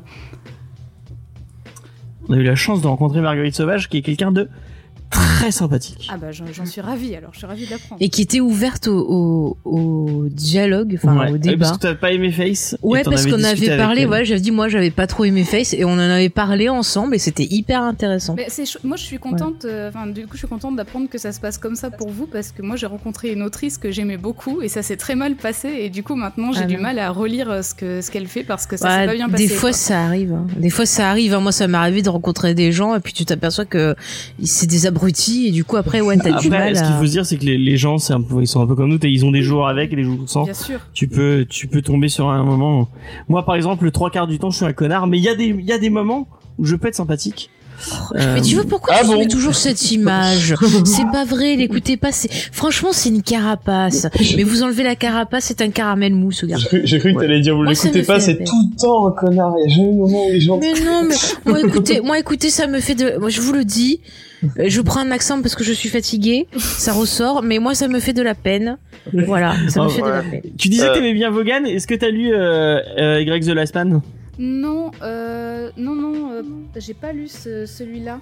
Mais euh, je- je- il me semble qu'il avait aussi travaillé sur une série, enfin une série, c'est en un tome je crois en France, c'est sur The Escapists, Je- il me semble. oui, ça me dit Euh, chose. ouais. qui était euh, intéressant mais particulièrement bizarre à lire. je crois que justement c'est le travail qui va laisser le plus dubitative dans ce que j'ai lu de lui, mais euh, non non j'ai pas lu ce dont tu me parles. Et bah lis-le parce que c'est euh, un des un des un des meilleurs trucs que j'ai eu la chance de lire un, un TG Vertigo et en plus euh, ça va te parler puisque c'est euh, ça parle euh, ça parle beaucoup de féminisme Oh, oh. euh, puisque c'est euh, quelqu'un qui se- un homme qui se retrouve le dernier homme sur terre. Alors, euh, je vais être un peu plus réservée. fois que ça Alors non, j'ai bien aimé le côté voilà l'univers et tout, mais je trouve que les personnages féminins, euh, c'est elles se ressemblent toutes, que ce soit Ah, oui, physiquement c'est et euh, euh, dans la construction des personnages, c'est vraiment des archétypes. Il y en a certains qui sont quand même plus intéressants que d'autres, mais euh, même si tu vois globalement, j'ai bien aimé euh, l'histoire, je trouve qu'ils auraient pu bosser un peu plus les persos Moi, je suis féminins. pas d'accord avec toi. c'est ton, en c'est a mon avis, c'est ton d'ailleurs. avis. On a fait une émission dessus euh, que vous pouvez aller écouter. Oui, mais oui. Après, peut-être que s'ils arrivent à faire la série télé, ils vont peut-être retravailler ça et offrir un peu plus de nuances aux personnages féminins. Parce que je pense qu'un monde où c'est des femmes au pouvoir, on serait tranquille, hein, c'est pas vrai les filles, on aurait la paix. Oh. Oh là là. Comment on serait bien? Carrément. On va, on va enchaîner sur une autre question euh, pendant que pendant que Faye euh, fait des diatribes de- toute seule de son côté. Bon, J'ai rien fait, je, Euh, je- je parle à mes copines. seule. Absolument. Euh, Est-ce que t'as un comics euh, à conseiller à quelqu'un qui n'aurait jamais euh, lu de comics pour débuter? Bah, je- en vrai, je pense que ça dépend vraiment de l'âge et de l'appréciation de la personne, parce que forcément, euh, bah, moi, je conseillerais à tout adulte Saga, mais je le conseillerais pas à un enfant, tu vois. Donc euh, voilà. Euh, mais euh, Ça dépend l'enfant. oui, bon, ça dépend son âge, quoi. Mais oui, Saga, Wicked Div, enfin The, The Wicked and the Divine. Euh, mais pour les plus Oui. jeunes, pour les plus jeunes, Ouais. je conseillerais volontiers, très volontiers, euh, la série euh, Miss Marvel, dont Jade et moi on a parlé il y a pas très longtemps dans euh, le podcast, Euh, et aussi Wayward, qui, hum, je crois, a été abandonné par Glénat. Je sais pas trop. Il y a eu quelques tomes qui sont sortis et ils ont arrêté la publication. Euh, mais c'est vachement cool, ça parle de, de yokai japonais et c'est des ados, donc c'est assez chouette. Et euh, alors là, malheureusement, c'est, je crois pas qu'il y ait de version française parce que moi je les lis en anglais, mais en fait les comics Avatar pour des enfants, je trouve que ce serait bien de commencer aussi euh, par ça en fait parce que ça marche trop bien et euh, ça aborde des sujets sérieux à travers le prisme justement d'enfants et d'ados, donc euh, c'est chouette. Et Avatar, c'est trop bien. Oui, c'est trop bien. Il faut qu'on en parle un de ces quatre dans dans dans Geek en série Euh, parce que vraiment une série et on n'a pas vu Legend of Korra. Enfin, on n'a pas vu en On entier Legend of commencé, on Korra. n'a pas fini, ouais. Mais c'est très bien Ouais, aussi. Mais très très bonne série. Euh, j'ai- J'avais dit quoi dans les questions J'oublie moi-même mes questions. Euh, Quelle préparation, James. Ton Quelle film de, préparation, de comme- super-héros, quel est ton film de, de oui, super-héros voilà. préféré C'est ton adaptation favorite de de, de comics. Bah, en vrai, enfin, moi j'ai, alors j'ai pas tout vu, donc euh, je pense qu'en termes de comparaison, euh, je pourrais pas faire un truc très exhaustif, mais euh, moi j'ai adoré le film euh, sur Captain Marvel, donc euh, on, on l'a encensé, Jade et moi, mais euh, voilà, je ne le répéterai jamais assez. J'ai beaucoup aimé aussi l'adaptation de Scott Pilgrim. euh, Yes. que je, d'ailleurs, je regrette euh, énormément euh, qu'il ait eu une distribution aussi, aussi catastrophique en France dans ces cinémas parce que du coup j'ai dû attendre euh, une sortie pourrie pour le voir. Euh, et euh, sinon euh, The Old Guard aussi qui est sur Netflix qui est- donc c'est Jade qui m'a appris que c'était une adaptation de comics mais euh, super super film quand même De Greg Roca, ouais, effectivement. Greg Roca, super euh, scénariste Mhm. Mhm. devant l'éternel. Oh non non non non non, ne fais pas mou mou mou. Ça, ça dépend les œufs. Ah, le mec a fait Gotham Central. Ah oui, c'est vrai. peut, oh là euh. Il, il peut Vous l'avez pour le bingo, euh, les auditeurs avoir- Ah, Ah, ouais, j'avoue Gotham Central. Ça m'étonne que ce soit pas sorti encore. Eh, attention. Le- on fait, pour le bingo, ça doit rester dans le bingo. J'ai Euh, même- j'ai même, j'avais pas dit besoin dans de- j'ai même pas besoin de dire Scott Pilgrim ou 119 parce que depuis tout à l'heure c'est un truc fait donc moi j'ai pas besoin de remplir un Euh, D'ailleurs, Antonin, tu, je, je, je t'interdis de, de réagir à la prochaine question. Euh, c'est la question facultative que que, ah oui que j'avais annoncée. Euh, quel est ton Robin préféré et pourquoi c'est Damian Ah bah, je pense que du coup, euh, si c'est un gros débat entre vous deux, vous risquez tous les deux de me taper parce qu'en fait, j'en sais rien, puisque c'est, enfin, dans l'univers, euh, dans l'univers euh, DC et dans la Bat- dans la Batman Family, je m'en fiche un peu en fait des Robins. Désolé, hein, mais euh, c'est pas, c'est pas le personnage qui m'intéresse le plus. L'ignorance Mais- c'est meilleur que la stupidité. Mais, mais elle est très bien, cette jeune fille. Elle est très bien. Moi, je suis totalement de son avis. On s'en fout des Robins. Voilà. Bah, c'est- Voilà. ouais, Il faut que tu- c'est- en fait, c'est- c'est Il même faut pas lire que- Batman et Robin de Thomas Mais, déjà, c'est des enfants qui sont maltraités. Mais qui, qui, sincèrement, file à l'adoption des Robins à ce Bruce Wayne? Oui, Mais franchement. Alors, déjà, franchement. oui, voilà. Après, euh, bon, euh, t- disons que euh, c'est même pas que, je- enfin, en fait, je dis je m'en fiche, mais c'est juste que je me suis jamais vraiment penchée sur le sujet. Euh, D'ailleurs, j'ai Mhm. un ami qui euh, vraiment euh, se penche sur le sujet à fond, à fond la caisse, et justement, il a aussi ses préférences et pourquoi, et c'est super. Mais moi, en fait, je j'ai pas suivi tout ça, et je connais très très mal finalement. Les différents Robins, donc euh, différents différentes. Euh, donc du coup, euh, voilà, c'est c'est pas les- pas le personnage qui m'intéresse le plus euh, dans la Batman Family. D'accord. Voilà. moi, je vais faire une pétition sauver les Robins. Retirer son droit d'adoption à Bruce Wayne. Mais oui, mais qui lui donne, sérieux? Bah là, le dernier, c'est son fils. hein, donc, euh. Oui, bah alors, elle Ouais, bah voilà, bah un juge pour pour y retirer la garde. Elle est où, la mère? Elle fait son boulot ou pas, que- là C'est non pas mais- parce que c'est son fils que ça lui donne le droit d'être horrible avec, cela dit. Bah oui. Mais il dit pas horrible. Enfin, Mais Ah, regarde, ça inquiétez- dénonce sur le chat, ça vous, dénonce. vous inquiétez Mais pas, bien le fils sûr. il est assez horrible avec monde. Donc, euh, Effectivement. Non, il mais en même temps, ce gosse, il a il a été mal élevé. Ah oui. Mais oui, il a été mal élevé, ce gosse. Elle Mais était non, où, Super Nanny le, Attends, attends, ce gamin, toujours en train de rouspéter. c'est l'héritier de la Ligue des Putain, Ombres. ouais, eh, mais- il a, il a le droit de. Chut, chut, Écoutez, il est toujours en train de rouspéter, on il est ne, un peu on psychopathe. pas Damien. Ça vous rappelle peut-être pas pour ça, quelqu'un c'est peut-être pour ça qu'il aime bien que James l'aime bien, ouais. Mais oui, mais tu te oui. reconnais dans le personnage. Ah ouais, totalement, totalement. J'aimerais trop être euh, Damien. Eh ben, Euh, bah du coup, euh, est-ce que t'as, est-ce qu'il y a une, un personnage féminin ou même un personnage pas féminin, euh, un peu moins connu dont tu aimerais nous parler, Oula. vite Un fait peu moins connu dans la, Oh non, la, euh, la- J'improvise totalement. chez DC Comics ou? Non, n'importe. Ah. euh, si t'as envie de. Euh, bah dans les comics, en vrai, il y en a plein. hein. Je pense que justement, ça, ça se ressent un petit peu dans, dans notre podcast Jade et moi, parce que le but c'était pas de parler de comics, mais on le fait beaucoup. Euh, mais en vrai, euh, bah moi j'aime beaucoup. euh, pff, pas connu, ça va être compliqué parce que mon personnage de comics tout confondu c'est Catwoman, donc déjà c'est, je vais pas dire qu'elle est pas connue, hein. tout le monde la connaît, je pense. Euh, mais sinon, je pense que j'irai chercher justement plutôt, euh, plutôt dans de l'indé, donc peut-être euh, justement dans, dans Wigdiv ou dans Saga. Assez, euh, assez facilement parce que je trouve que le développement des personnages sont assez cool donc voilà je après vraiment tous les personnages féminins m'intéressent dans ces deux séries là donc Faut vraiment qu'on reparle de Weekend, Weekend at Disneyland parce qu'on Ah mais oui parce que je n'y étais pas dans cette émission et j'avais été scandalisée. On avait que le tome 1 et Voilà. on l'avait vraiment Et descendu. puis moi je veux parler de saga aussi. Ouais, c'est vrai qu'on n'a jamais fait saga non plus. Oui, c'est un scandale, c'est tout. Quoi, vous avez pas fait scandale? Mais c'est un scandale. C'est pas, c'est pas scandale, c'est saga, mais bon. Est-ce que t'as du coup euh, un peu autre petite euh, euh, euh, tradition euh, on, oui, je, je, je te, tu veux que je te mute tout de suite si tu Oh, veux. je crois hein. que c'est mieux, je vais. Euh, petite tradition, euh, est-ce que t'as, il y a une, une librairie euh, indépendante ou un comic shop auquel tu voudrais envoyer un peu de force? Euh, bah, autour de chez toi ou même. euh, Bah justement, euh, Jade elle en avait déjà parlé, mais à Lille, il y a, il y a Astro City euh, qui est bien bien implanté justement dans la vente euh, de comics. Euh, cela dit, moi, en ce moment, euh, c'est pas le plus près de là où je me trouve, donc du coup, moi, je, je, je réserve souvent en avance parce que la librairie est vraiment petite, donc ils ont pas tout ce que je veux, donc je réserve d'abord. Euh, mais il y a la librairie Autant Lire, donc euh, O-A-U et tant T-E-M-P-S. Euh, qui se trouve à Lambersart, donc c'est juste à côté de Lille, vraiment, juste à côté.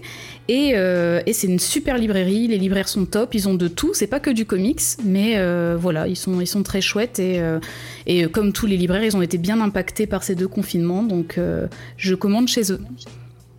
Ok, bah c'est très cool.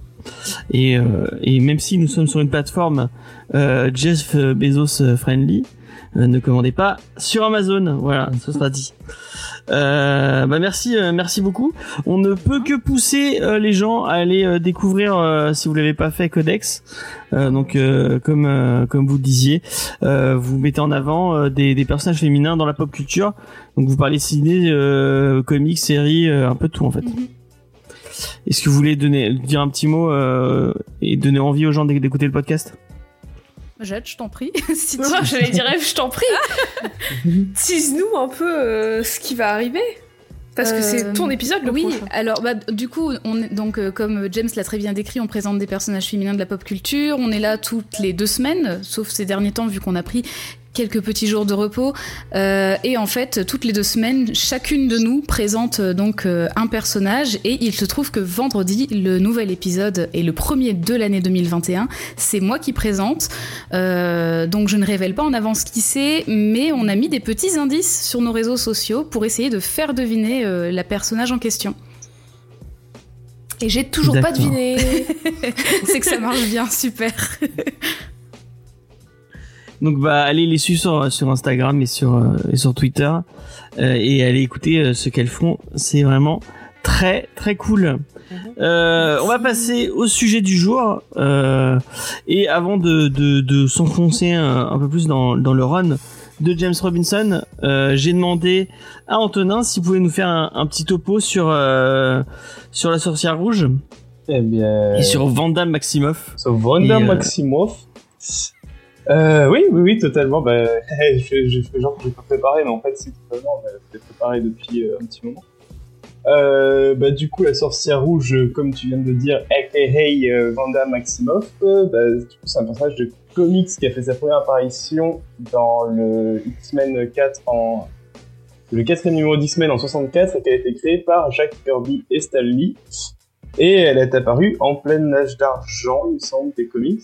Euh, dans au niveau de son histoire, euh, dans sa, dans son, dans son histoire globale, donc euh, c'est la fille de Magneto et elle a un frère jumeau, elle a un frère jumeau que du, petit prénom de Pietro. Et du coup, sa mère, sa mère a fui, fui Magneto une fois elle tombe enceinte et puis elle finit par abandonner les deux gamins qui sont adoptés, euh, qui sont adoptés dans, une, dans un petit village. Euh, ces pouvoirs du coup lui viennent, euh, lui, viennent lui viendraient d'une entité, euh, d'une entité euh, qui s'appelle Ton et qui résidait euh, là où elle a été élevée avec son frère. Euh, et du coup, à la base, elle et son frère, ils étaient avec euh, Magneto parce qu'il les avait sauvés au moment où, euh, lui, il ignorait que c'était ses enfants. Mais euh, Vanda, elle a fini par ne pas supporter de faire euh, du mal et elle a quitté la confrérie. Et du coup, avec Pietro, ils ont rejoint les Avengers. À un moment où quasiment toute l'équipe, à part Captain America, était partie. Euh, elle finit par se marier avec Vision et euh, devient du coup le deuxième couple marié phare de Marvel. Il y a carrément des numéros dessus qui ont été écrits, bah, comme on disait tout à l'heure d'ailleurs. Euh, et ils ont deux enfants qui sont en réalité euh, des petites illusions créées inconsciemment par Vanda.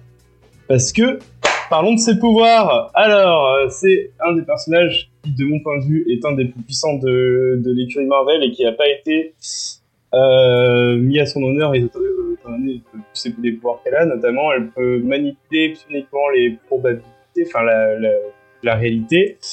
Euh, elle peut créer des altérations invraisemblables aux formes physiques, genre euh, bah, c'est pouvoir qui, qui descend de la sorcellerie au final, puisque ses pouvoirs, euh, c'est une sorcière, hein, la sorcière rouge.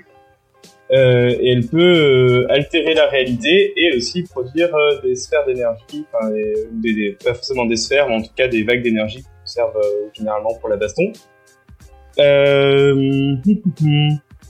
Attendez que je reprenne mes notes. Et du coup, elle deviendra le leader des Vengeurs de la côte ouest et lorsque le groupe sera dissous, elle, elle fondera le, la Force Works afin de définitivement s'affranchir des Avengers parce que bah, euh, elle n'était pas chaude de la façon dont ça fonctionnait à cette époque également.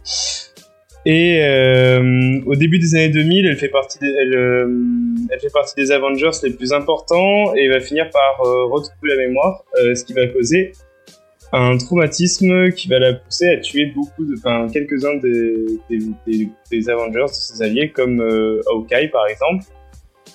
Et du coup, vu que ces traumatismes se réveillent, euh, elle est emmenée par Magneto à Genosha pour, euh, soigner, pour être soignée par le Professeur X, mais les X-Men et les New Avengers finissent par, par les rejoindre et euh, par rejoindre Vanda et elle devient folle et elle crée la, réalité donc House of M.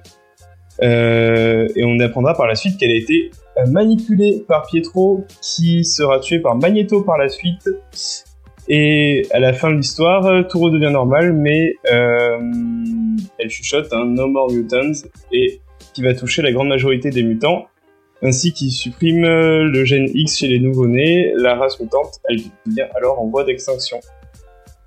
Euh, et puis euh, tout un jeu, tout un jeu bordel hein, avec euh, autour de, de Vanda, de Vanda Maximoff et Kay la sorcière rouge, donc qui est passé à la fois entre les gentils et les méchants, qui a eu, qui a été d'une allégeance euh, envers, envers Magneto malgré elle et qui a été ensuite allégeance les Avengers et tout ça, tout ça pour qu'au final euh, ça soit un personnage qui euh, qui, euh, qui essaye de, de vivre euh, avec euh, ses traumatismes dus à ses pouvoirs qui vu qu'elle vu qu'elle se crée des réalités euh, malgré elle notamment parce que ses pouvoirs sont très très puissants et euh, Et d'ailleurs, euh, elle finira euh, bon après quand après euh, euh, l'épisode de House of M, elle, devient introuvable euh, entre guillemets. Elle, les, les, les, les héros restants continuent de la chercher.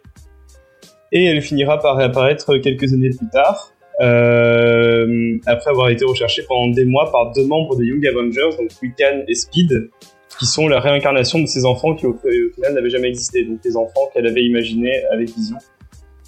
Et du coup voilà, euh, pour ce qui est des adaptations euh, cinématographiques, euh, il y avait eu une petite histoire à l'époque, pour ceux qui l'ont jamais entendu, où euh, en gros, euh, Marvel voulait avoir la sorcière rouge, sauf que ben, elle était, il me semble que les, les droits étaient à la Fox. Ouais. Et euh, du coup, il y a eu un genre d'accord en mode, euh, bah, c'est d'ailleurs, il me semble, enfin, je sais, je sais jamais si c'était une rumeur ou si c'était fondé, mais que euh, ils avaient tué euh, Vif Argent dans euh, l'ère d'Ultron. En gros, ils s'étaient séparés les jumeaux entre la Fox et Marvel, quoi. C'est ça. Donc, Alors en, gros- fait ouais c'est ça ouais c'est ça en fait euh, ce qui s'est passé c'est que donc la Fox euh, avait les droits sur les deux persos et sur le mot mutant donc ils leur ont dit on vous prête euh, alors ils se sont arrangés, on a dit bon, euh, la sorcière rouge on n'en a pas besoin, mais par contre on a besoin de, de vif argent parce que dans les films qu'on a prévus euh, il y a un rôle pour lui, donc ils ont dit on vous laisse euh, machin, mais vif argent on vous le prête que pour un seul film, donc euh, ben tout ce qui était prévu avec ils ont dû changer. Et bah voilà le le, le faire qu'il soit que pour un seul film en fait. Et euh, c'est pour ça aussi que dans le film Deo Future Past, euh, on voit genre vite fait euh, euh, bébé en fait le personnage, mais on dit pas trop que c'est elle, je crois. Oui, ouais, c'est ça. vite Oui, fait. on l'a- vite fait. Et Ouais, du voilà. coup, euh, donc du coup voilà, donc euh, tout un tout un délire euh, autour de Vanda Maximoff, mais on remarque quand même, au fur et à mesure de son histoire, que euh, jusqu'à très récemment, c'est un personnage qui a, euh, malgré sa puissance et son et qui a, malgré sa puissance, son importance et euh, son ses, ses, ses talents et le fait que genre c'est elle peut altérer la réalité, etc. Donc elle est vraiment très très forte. C'est un personnage qui malheureusement, euh, jusqu'à très récemment, a beaucoup euh, existé à travers euh, les hommes qu'elle a fréquentés, que ce soit au Mm. niveau de sa famille, au niveau de ses relations amoureuses, au niveau de, de ses relations amicales, et qui du coup a connu, disons, un renouveau de vivre à travers elle-même euh, très récemment, et d'ailleurs, qui je trouve, pour faire une petite transition, est très bien exprimé dans euh, le comics dont on va parler aujourd'hui. Ben, merci Antonin. Euh, Faye, est-ce que tu veux enchaîner avec euh, les artistes? Oui, bien sûr. Donc euh, quelqu'un a des... euh, Est-ce que vous avez des précisions, non? Si De quoi, je sur.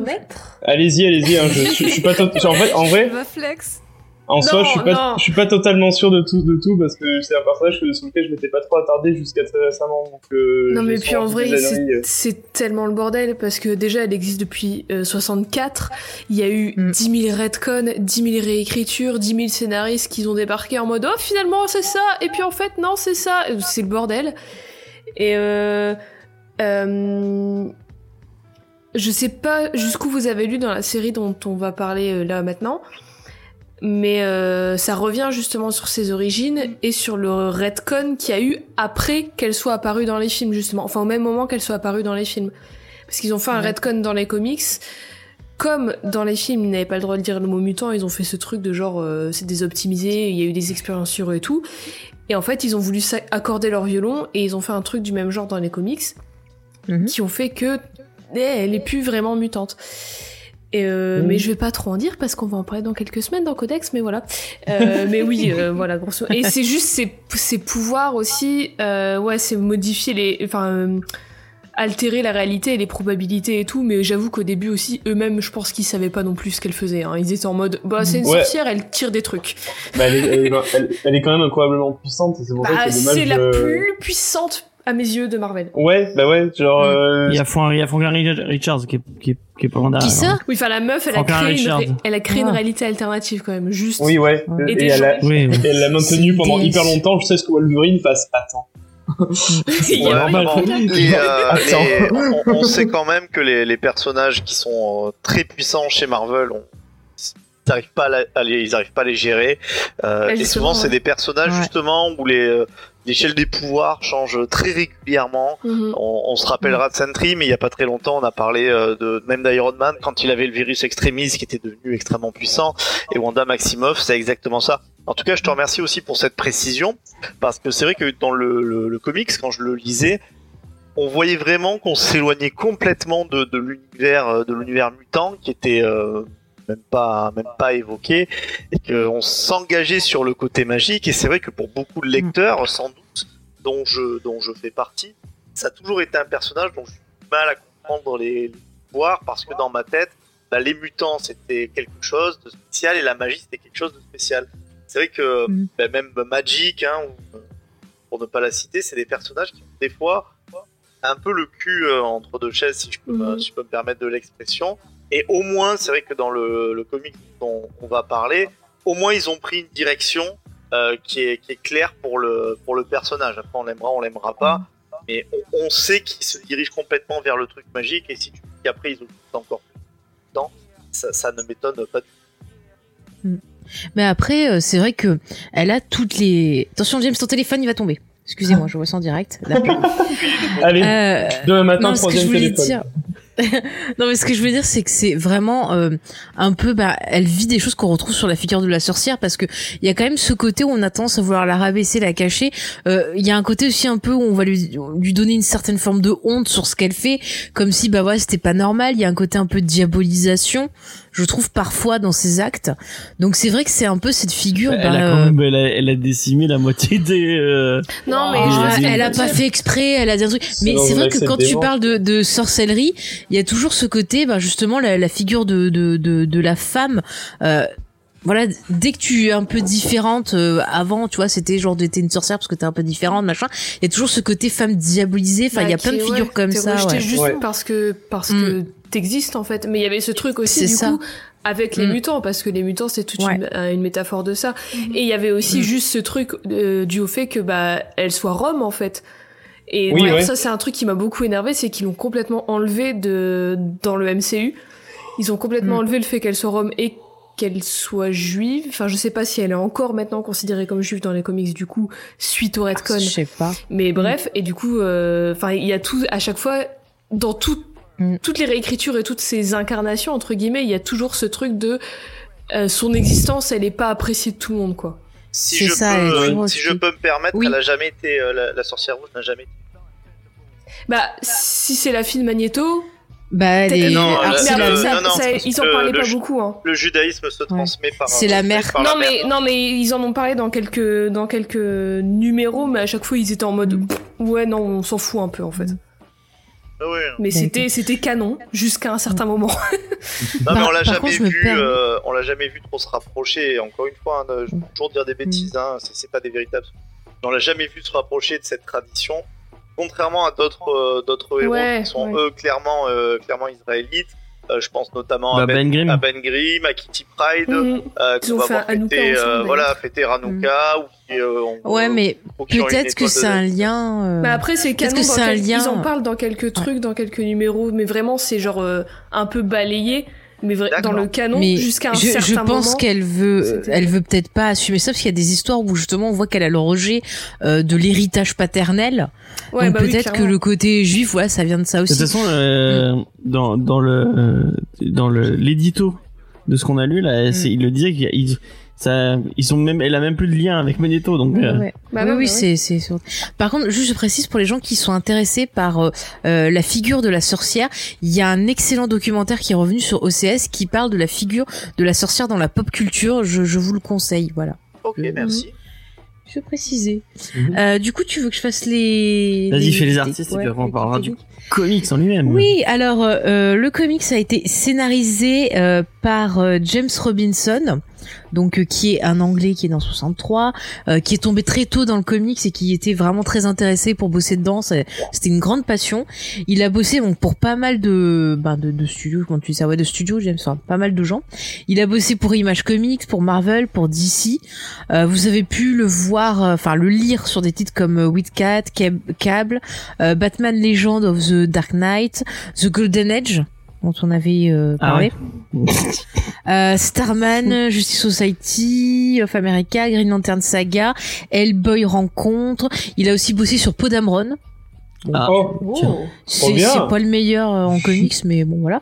Euh, il a fait du Terminator et du Vampirella aussi. Bah écoutez, voilà donc euh, assez varié. Alors au dessin, là ça se corse parce qu'il y a pas mal de gens, donc je vais vous faire par épisode. C'est incroyable. Ah oui, il y se a sont un il y a un artiste par épisode en fait. Oui, ben j'allais, je vais Oui. le dire. Je vais vous dire ça. Donc l'épisode 1, c'est Vanessa Del Rey, qui est une américaine. Alors elle, euh, elle a fait, alors elle est surtout connue pour un titre qui a été publié chez Boom Studio, je crois qu'il s'appelle Hit. Euh, elle a fait un titre qui s'appelle Sexe et violence. Elle a fait du Spider Gwen, du Wolverine and the X-Men. Elle a fait aussi du Constantine. Je crois que j'ai vu sur Euh, Spider-Man. Sûrement, je sais pas. L'épisode 2, c'est Marco Rudy, donc et qui est un artiste brésilien. Lui, vous avez pu le voir sur du Avenger, du Deadpool, du Doctor Strange, euh, du Final Crisis, du Infinity, Marvel Generation, X-Men, Swamp Thing, Superboy, Green Lantern et encore beaucoup de choses. Alors sur les épisodes 3 et 4, là c'est un nom, je pense que vous avez déjà entendu si vous écoutez nos émissions, Ouais. puisque c'est Monsieur euh, Steve Dillon, donc qui, qui était anglais, euh, qui a travaillé ben, beaucoup avec euh, Garcenis, ils Il étaient potes. Il- Je sais pas sur le l'affiche il marque anglais, mais possible Ok. que ce soit irlandais, je sais pas. En tout cas, vous avez pu ben, voir ses, ses dessins sur Hellraiser, sur Preacher par exemple. Euh, alors quand il était en Angleterre, il a travaillé sur du Doctor Who, sur du Judge Dredd. Il a aussi après Oh. travaillé par exemple sur du White Cats aussi. Donc Il a fait, du pas mal de Punisher choses avec euh, du Brubaker, Punisher hein, en effet, connu. ouais. Et euh, pour finir sur l'épisode 5, c'est Javier Pulido qui est alors ah je me suis trompée, je crois qu'il était mexicain, j'avais dit en off, mais non, il est espagnol. Et lui alors ça va plaire à James, je l'ai noté exprès pour lui pour qu'il lise ce comics. Il a fait du Star Trek Early Voyage, Ah, Early Voyages. Je ne l'ai pas lu mais j'ai très envie de le lire. Il a fait The Incredible Hulk, Robin Year One, Human Target, Catwoman, The Amazing Spider-Man. Il a fait du Green Lantern, du Hawkeye, c'est fantastique. Et bon, coloration, je vous ai pas tous fait parce qu'il y en a trois. Mais Enfin, il y, en a coup. 10 000, mais bon, quand même, je voulais signaler qu'il y avait Jordi Belair dont on a parlé dans plusieurs émissions, euh, par exemple Très sur euh, euh, Deadly, non, on s'appelle le truc Deadly là, il y avait Deadly dans son Daily Class Deadly Class. Elle, avait bossé notamment bah, sur le reboot de Buffy en, en comics aussi, donc euh, Ouais, voilà. tu vois. scénariste. Bah, Scénariste, dessinatrice. Dessinatrice et, euh, autrice aussi, ou et- scénariste et comme coloriste. tu veux. Ouais, et coloriste, voilà. Ouais. Et elle est mariée avec. euh, Je ne sais pas sa vie. C'est euh, pas Matt Fraction. Non, c'est Mais en pas même Matt temps, on s'en fout. On est là pour parler de son œuvre, pas de qui avait les mariés. C'est vrai, c'est vrai. Tiens, tu vois. Bon. Alors, qui c'est qui fait la review maintenant, mon C'est cher notre James cher ami Vincent euh, C'est qui euh, qui euh, qui va nous parler de de la sorcière rouge. Et euh, on, du coup, on traite que le premier tome, euh, donc qui est sorti euh, Mhm. il y a un moment en, en 100% Marvel. Mhm. Mais là, vous l'avez en intégrale qui sort. Et ben, du coup, euh, Bah, nous, on va donner notre avis sur les premiers tomes que et je crois que voilà, lu, vous l'avez lu en en entier. enfin, l'ont lu euh, En entier. en entier. Euh, Enfin, je, je, je peut-être que je m'avance un peu trop, mais a priori. Moi, je l'ai lu en entier, ouais, oui. Moi aussi. J'ai Mm. que les tomes 1 et 2, mais je me suis débrouillée pour lire le 3 euh, pour être à jour. D'accord. Bah, donc euh, voilà, vous aurez un avis de gens qui commencent et un avis de personnes Voilà. qui ont fini. Vas-y, Vincent. Eh ben, la vie de- d'une personne euh, qui commence, elle va le résumer en, en un seul mot. Euh, ce mot, c'est Osef. Parce que, franchement, ce- encore une fois, ce n'est que mon avis. Mais c'est euh, des histoires en fait, qui ont très peu, euh, enfin, une fois, de mon point de vue, euh, qui n'ont pas un intérêt qui est, qui, est, qui est fantastique. De quoi ça parle? Ça parle effectivement de la sorcière rouge euh, qui, euh, qui prend en fait une nouvelle vie, qui va commencer à enquêter à différents coins du globe autour de, de phénomènes dans lesquels la, la magie serait impliquée et qui va provoquer bah, différents, différents problèmes, notamment ces dérèglements, de l'agressivité, euh, des chats, des chats qui meurent, des euh, un, mi- un minotaure qui va, un qui va revenir et on va suivre le périple de le, le périple de, de Wanda accompagné du fantôme euh, d'Agatha qui est un personnage qui est, qui est- qui est connu, hein, qui avait un rôle d'ailleurs hein, dans euh, dans Disassembled euh, Mhm. d'ailleurs, qui est une sorte de mentor magique qui, euh, qui l'accompagne. Alors ça permet au récit de faire un contrepoint, hein, et de- il y a un peu d'exposition, il faut être honnête, puisque les deux personnages se, se répondent. Et euh, notamment, Wanda va, va découvrir que derrière tout ça, bah, il y aurait, euh, il y aurait quelqu'un. Et euh, c'est presque en filigrane, parce qu'à un moment donné, c'est dit dans un. Je ne sais pas qui, mais je ne sais même pas si vous le connaissez. Euh, c'est dit dans un discours un peu méta, c'est une espèce de tentative de donner un ennemi juré à, Wanda, à Wanda Maximoff, qui est une sorte de d'opposé de, de, ce qu'elle est, de ce qu'elle représente, de la façon dont elle voit la, la façon dont voit la magie. Et c'est un personnage. Alors les les les, les films peut-être me dire si ça s'améliore, mais extrêmement creux, euh, sans aucun sans aucun intérêt, qui euh, a des motivations qui sont euh, qui sont celles de, la plus manichéenne des, histoires. Et c'est assez dommage parce que sur la magie, on pouvait faire beaucoup de choses. Alors peut-être que je suis pas objectif. Encore une fois, rappelez-vous que moi, ma dernière histoire magique que j'ai que j'ai lue aussi de la féminité, euh, c'était Promethea. Euh, bien, Ah, non, entendu, mais, euh, bien entendu puis on que, pas comparer le. que là on baisse, on baisse un petit peu, on baisse un peu. Ce qui va par contre, euh, je pense que les gens qui aiment bah, les auteurs un peu comme euh, Sienkiewicz, ou qui aiment ces compositions qui sont euh, euh, presque très fantasmagoriques, la partie en Grèce a des compositions, on dirait un Oh, peu d'aquarelle, hein, Elle est folle cette Sont- voilà, qui sont assez incroyables avec un éclatement, euh, avec un éclatement des, des cases. Mais par contre, contrairement à d'autres histoires, en fait, j'ai trouvé que c'était super beau, j'avais plein de tronches, mais c'était de la frime dans le sens où euh, le, le fond ne collait pas forcément à cette forme qui était euh, bah, finalement un peu pompière, hein, comme, euh, comme on dit. Mhm. Donc, est-ce que c'est quelque chose, et j'ai hâte d'entendre les, les avis de tout le monde, est-ce que c'est quelque chose que j'ai pris du plaisir à lire? Je peux pas dire que ça a été une lecture désagréable, mais euh, j'ai trouvé ça complètement, euh, complètement dispensable. Et c'est la toute dernière euh, petite histoire qui est, qui est presque sans, sans texte de, la, de ce tome, qui, que j'ai trouvé, j'ai trouvé, un- trouvé intéressant. D'accord. Bah merci Vincent pour pour cet avis. Euh, avant de donner la, la parole aux filles, donc qui vont qui ont à mon avis euh, plus de trucs à dire puisque elles ont vu, elles ont lu euh, euh, l'intégralité de de du run qui s'étale sur plusieurs années, je crois, puisque c'est euh, c'était à chaque fois euh, 2017, 2000, 2016, 2017 et 2018, je crois. Ça a commencé en Euh, 2015, il me semble. Ah ouais, oui, ça a pris son temps quand Oui, même. ça a été jusque 2018 en effet. Euh, donc, euh, euh, je tiens à dire, puisqu'on a eu des commentaires euh, dans ce sens-là, et du coup, là, on est un peu dans le dans le L, et euh, du coup, je, je je je je salue la personne qui nous a laissé ses commentaires autour de Rising Star et autour de Spawn, euh, que du coup, le, enfin, ne vous métronez pas sur l'idée de ce qu'on fait autour de Comics Discovery. Je tiens à le dire quand même. Le fait, là, vous allez encore me dire, ah, mais vous, du coup, vous jugez pas la, série sur son sur son sur son entièreté. L'idée, euh, c'est de donner envie aux gens de lire euh, un, un titre euh, et euh, nous on a on va on, on, on va commencer par le début et on en lit euh, souvent ce que je disais avec euh, avec Faye avec les autres c'était je pense que si tu, tu peux lire 8 issues et avoir un avis pertinent sur sur un début de série et dire euh, bon est-ce que ça m'a donné envie de continuer ou pas?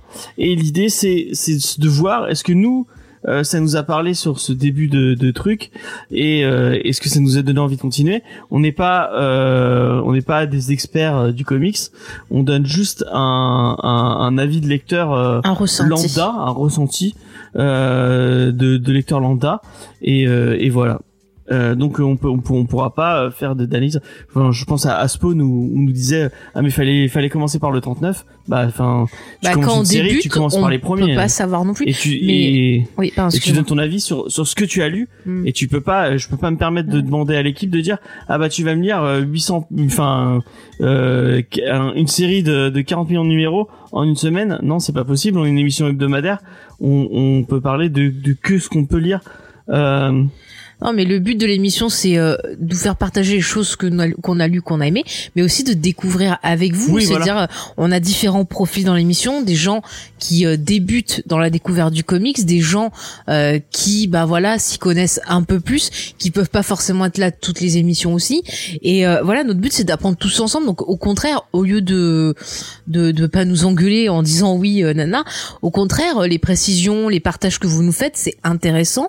Euh, nous, ça nous permet bah, de pouvoir continuer à découvrir aussi, à partager, pourquoi pas bah, aux auditeurs aussi qui vont voir les commentaires, de se dire ah bah tiens, on a d'autres précisions. ouais, Moi, je peux apporter ça derrière. euh, mais peut-être avec un ton un peu plus Non, euh, mais voilà, on va dire que le but de Comics Discovery, c'est vraiment euh, la création de communauté, le partage, c'est collaboratif. C'est aussi pour ça que c'est cool de faire les lives parce que nos auditeurs, aussi souvent pendant les lives, euh, peuvent nous donner aussi des conseils de lecture, euh, peuvent Non, euh, regarde, voilà être dernière, échangés. Les, les geekeries de Tom, et de Oui, Tom, qui, qui, nous- qui est pas là qui aujourd'hui, nous dommage. aiguillait, qui est mais- pas là, qui est pas là cette semaine, mais d'habitude, Mm. euh, on a des gens qui sont là, qui, qui, ont peut-être un peu plus de, de culture entre guillemets euh, Mhm. comics et qui nous aiguillent en nous disant, vous pouvez, il y a, y a ça qui peut être intéressant, il y a ça qui peut être intéressant. Enfin, bref. Voilà, c'était juste un petit laïus. euh, Je, je voulais pas, je voulais pas faire une digression totale sur ça, mais je tenais quand même à, le- à le rappeler euh, parce que euh, c'est Ça normal. te tient à cœur. C'est et ça me tenait à cœur et j'ai été un peu euh, euh, chafouiné par ces par ces, ces commentaires un peu euh, un peu agressifs. Euh, non, c'est c'est c'est le ton, tu sais, t'as pas le ton à l'écrit. Par Oui, contre, euh, sachez que euh, digression, James continuera à le dire pour que vous Ah, mais je le continuez dirai à le toujours. Mais marquer c'est juste pour vous dans faire les chier. commentaires. Voilà, ça juste pour recommence. vous faire chier. On dit c'est juste pour vous taquiner. J'ai regardé Les un, un enfants, live de James. Antoine de 2 heures de perdu hier soir et qu'il il, il disait la même chose que Ne moi. crie Il a eu le, le même genre de Ne commentaires crie pas. et euh, et ben je je continuerai Voilà, chafouille. digression. Mais oui, mais moi je m'en fous. Moi je m'en fous, mais ne dis pas des gros mots. Pense aux enfants. Oh, pas Personne possible. ne pense aux enfants. Mais oui. Et qui a la ref? Personne. Les Moi je l'ai. Ouais, voilà. bravo Antonin, Il est bien, tu as ce gagné petit une Antonin. bonne étoile. euh, euh, Faye, Oui. tu as pensé quoi de ce sorcier rouge? Et je crois que tu es à peu près du même avis que Hmm, je Vincent. vais expliquer, pas tout à fait, mais je vais expliquer. Vas-y. Euh, en fait, moi, mon problème, c'est que j'avais euh, des attentes énormes avant de commencer le titre, parce que j'aime beaucoup le personnage. Il y a beaucoup de choses que que j'aime, et du coup, je m'attendais à voir un truc euh, complètement dingue. En plus, il y a pas longtemps, et c'est pour ça que j'en ai parlé en off. Euh, je l'avais pas lu, puis euh, voilà, euh, vous arrêtez pas à en parler, donc du coup, euh, je suis allée me refaire. euh, en scan, comment ça s'appelle, Vision de Tom King. Ouais. Pour préparer, tu vois, la, la série. Donc j'allais me refaire ça. Et du coup, après, j'ai enchaîné avec celui-là. Et je m'attendais, en fait, à voir euh, quelque chose du même niveau. Et en fait, j'ai eu du mal avec la façon dont c'était écrit. Euh, pour moi, tu vois, il manquait quelque chose. C'est comme quand... Euh... Tiens, je vais prendre un exemple. Vous voyez, Pirates des Caraïbes, le gars qui est à fond sur les pommes. Il voit la pomme, il a envie de la manger. Puis en fait, quand il la goûte, il a l'impression d'avoir un goût de sable dans la bouche. Une grosse déception. Parle de Barbossa. Oui, Barbossa. En fait, ça m'a fait pareil. Il y a de très bonnes idées. Il y a de très bonnes idées. J'adore le traitement de la magie. Euh, J'aime beaucoup voilà tout ce côté aussi un peu sororité, euh, le, le, le voyage un peu, voilà le, le côté un peu psychologique qu'il y a dans le, le personnage de Vanda. Mais euh, il manque un truc pour que ça soit l'explosion dans ma bouche, que, que, que je me dise ah ouais c'est super et tout. Euh, J'ai beaucoup plus été attirée finalement par le côté euh, dessin. Euh, surtout dans le découpage des cases qui propose des trucs mais complètement dingues et qui permet en fait de d'illustrer de faire comprendre un peu cette magie. Et du coup moi j'y ai vu quelque chose de très euh, euh, dans la connexion euh, de très en fait psychologique aussi parce que c'est sa connexion aux autres mais sa connexion avec elle-même. Et parfois je trouve que la magie ça peut aussi donner l'impression qu'il y a comme une cassure en elle quelque chose qui s'oppose. Et je trouvais ça intéressant. Après il y a quand même euh, des fois où j'ai trouvé les dessins un peu moches surtout sur euh, bah, la dernière histoire surtout au niveau des visages il y a un moment on aurait dit euh, ah ouais il y a un moment elle avait un visage de vieille on aurait dit Edith Piaf Ils avaient exprès, les vieilles. mais, mais non, mais le, le truc d'avant, elle est, elle est super, et le truc d'après, on dirait qu'elle va te chanter euh, l'hymne à l'amour, quoi. Enfin, le truc avec, qu'est-ce qui les, s'est passé. avec les inquisiteurs là, c'est c'est le dessinateur qui parle tu parles, ouais, je sais plus, enfin, je sais plus lequel c'est le dernier. Espagne, justement. Ah Ouais, voilà, Ah ouais. ben, c'est Ah, pas là où beau, j'ai c'est pas où beau. c'était le. Je trouvais ça magnifique. Bah, le, le, Ah ouais. je suis d'accord justement avec ce que tu disais sur les, enfin, sur les silences, enfin le fait que vraiment il y ait Mm. quasiment pas de texte et que tout passe par l'image. Donc ça, c'était hyper intelligent. Mais pour le coup, c'est Mm. vrai que graphiquement, Ah, c'est le- ce que j'ai moins Le préféré. les visages, Ah ouais, c'était pas bon, mais après. Non mais après tu vois le découpage et machin tout super mais alors le visage et je sais pas pourquoi mais moi je trouve que les visages c'est important pour retransmettre les émotions surtout quand t'as une histoire où t'as pas beaucoup de texte. Et enfin quand tu vois ce visage qui était pas hyper expressif qui était un peu bizarre je sais pas ça m'a fait euh, je sais pas, ça m'a fait sortir du truc. Après voilà, c'est juste j'ai ressenti un petit manque de saveur. Après on en, parlait en off et euh, je vais laisser après les, les filles euh, donner leur avis parce que euh, voilà, vous avez l'air de m'expliquer que c'est tout un voyage et moi j'aime bien les histoires comme ça où euh, le début et la fin on s'en fout, c'est tout ce qui se passe, tout ce voyage qui va se faire qui est intéressant et j'avoue que bah voilà, comme j'aime le perso, j'ai envie de lire la suite et euh, de voir un peu sur sur la fin ce que ça donne. Donc c'est vrai qu'au final, je vais pas donner vraiment un avis parce que vu de ce que vous me dites, je pense que je peux pas dire que j'ai pas aimé alors que j'ai pas toutes les données. Donc euh, je vais juste dire que pour l'instant, il me manque un petit truc pour que je sois à fond, mais je suis quand même intéressée. Voilà. Je vais enchaîner. Moi, j'ai, Ouais. j'ai, je suis à peu près du même avis de Faye. Vraiment, ça m'a donné envie de, d'en, d'en lire plus. Euh, c'est juste, ça, a été juste un problème de manque de temps. Euh, bah, j'aurais pas eu à changer mon téléphone. Je pense que ce matin, j'aurais, j'aurais, j'aurais pris le temps de lire le 2 et le 3. Euh, parce que j'ai, j'ai apprécié, mais il y avait un, il y avait quand même un petit goût de, d'inachevé et de, de, enfin, dire, ah ouais, mais enfin, je, je, je, je m'attends, enfin, vraiment, je trouve que le premier tome va pas assez loin dans, dans l'intrigue et j'ai, je suis un peu d'accord avec Vincent. Je trouve que le, le- l'espèce de Némésis est un peu, Mm. est un peu, pff, voilà quoi. Enfin, je m'attendais à un truc un peu plus, euh, un peu plus euh, intéressant. Moi, je m'attendais à euh, voir le Leprechaun des films Les Leprechauns. Malgré tout, euh, j'ai c'est un c'est un personnage que c'est un personnage que j'apprécie euh, beaucoup. Euh, j'a- j'avais adoré dans euh, je, je crois que j'en ai c'est avec Antonin que j'en ai parlé hier. J'avais adoré dans euh, le euh, le run de Buzzy qui est euh, et Perez sur Avengers. Oui. Euh, donc qui qui qui euh, qui en dit un peu plus sur euh, sa relation avec euh, avec Wonder Man. Euh, donc euh, euh, Simon Williams euh, qui, est, qui est un personnage qui est, qui est pas assez connu, qui a complètement disparu maintenant, mais qui était, qui, était vraiment intéressant. Euh, et euh, la vision, et il y avait une espèce de, de triangle amoureux qui était assez intéressant entre ça et, et le fait qu'elle est, que c'est du coup c'est à, à l'époque où elle, elle, elle, elle prend la, la tête des Vengeurs. Euh, et euh, du coup elle, elle est elle est vraiment dans euh, dans le dans elle elle a pas confiance en elle euh, à- face à, à Captain America et Iron Man. Je trouve que c'est euh, c'est c'est intéressant. Puis en plus Buzik euh, écrit écrit vraiment bien. Et moi j'aime beaucoup j'aime beaucoup les Vengeurs de Perez je trouve qu'il dessine merveilleusement bien. Et il dessine merveilleusement bien Vanda pour pour le coup.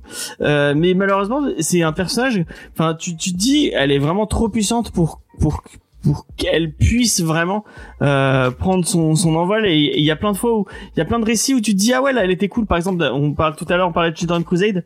Dans Children Crusade elle est vraiment bien mais bon euh, elle enfin elle est vraiment pas centrale au récit. C'est vraiment plus les Young Avengers qui sont intéressants plus que que elle vraiment et euh, même dans euh, il y a je crois que je- j'en ai déjà parlé dans dans euh, dans Comics Discovery mais il y avait un petit un petit bout dans euh, dans AVX dans Avengers vs X-Men qui m'avait fait beaucoup rire.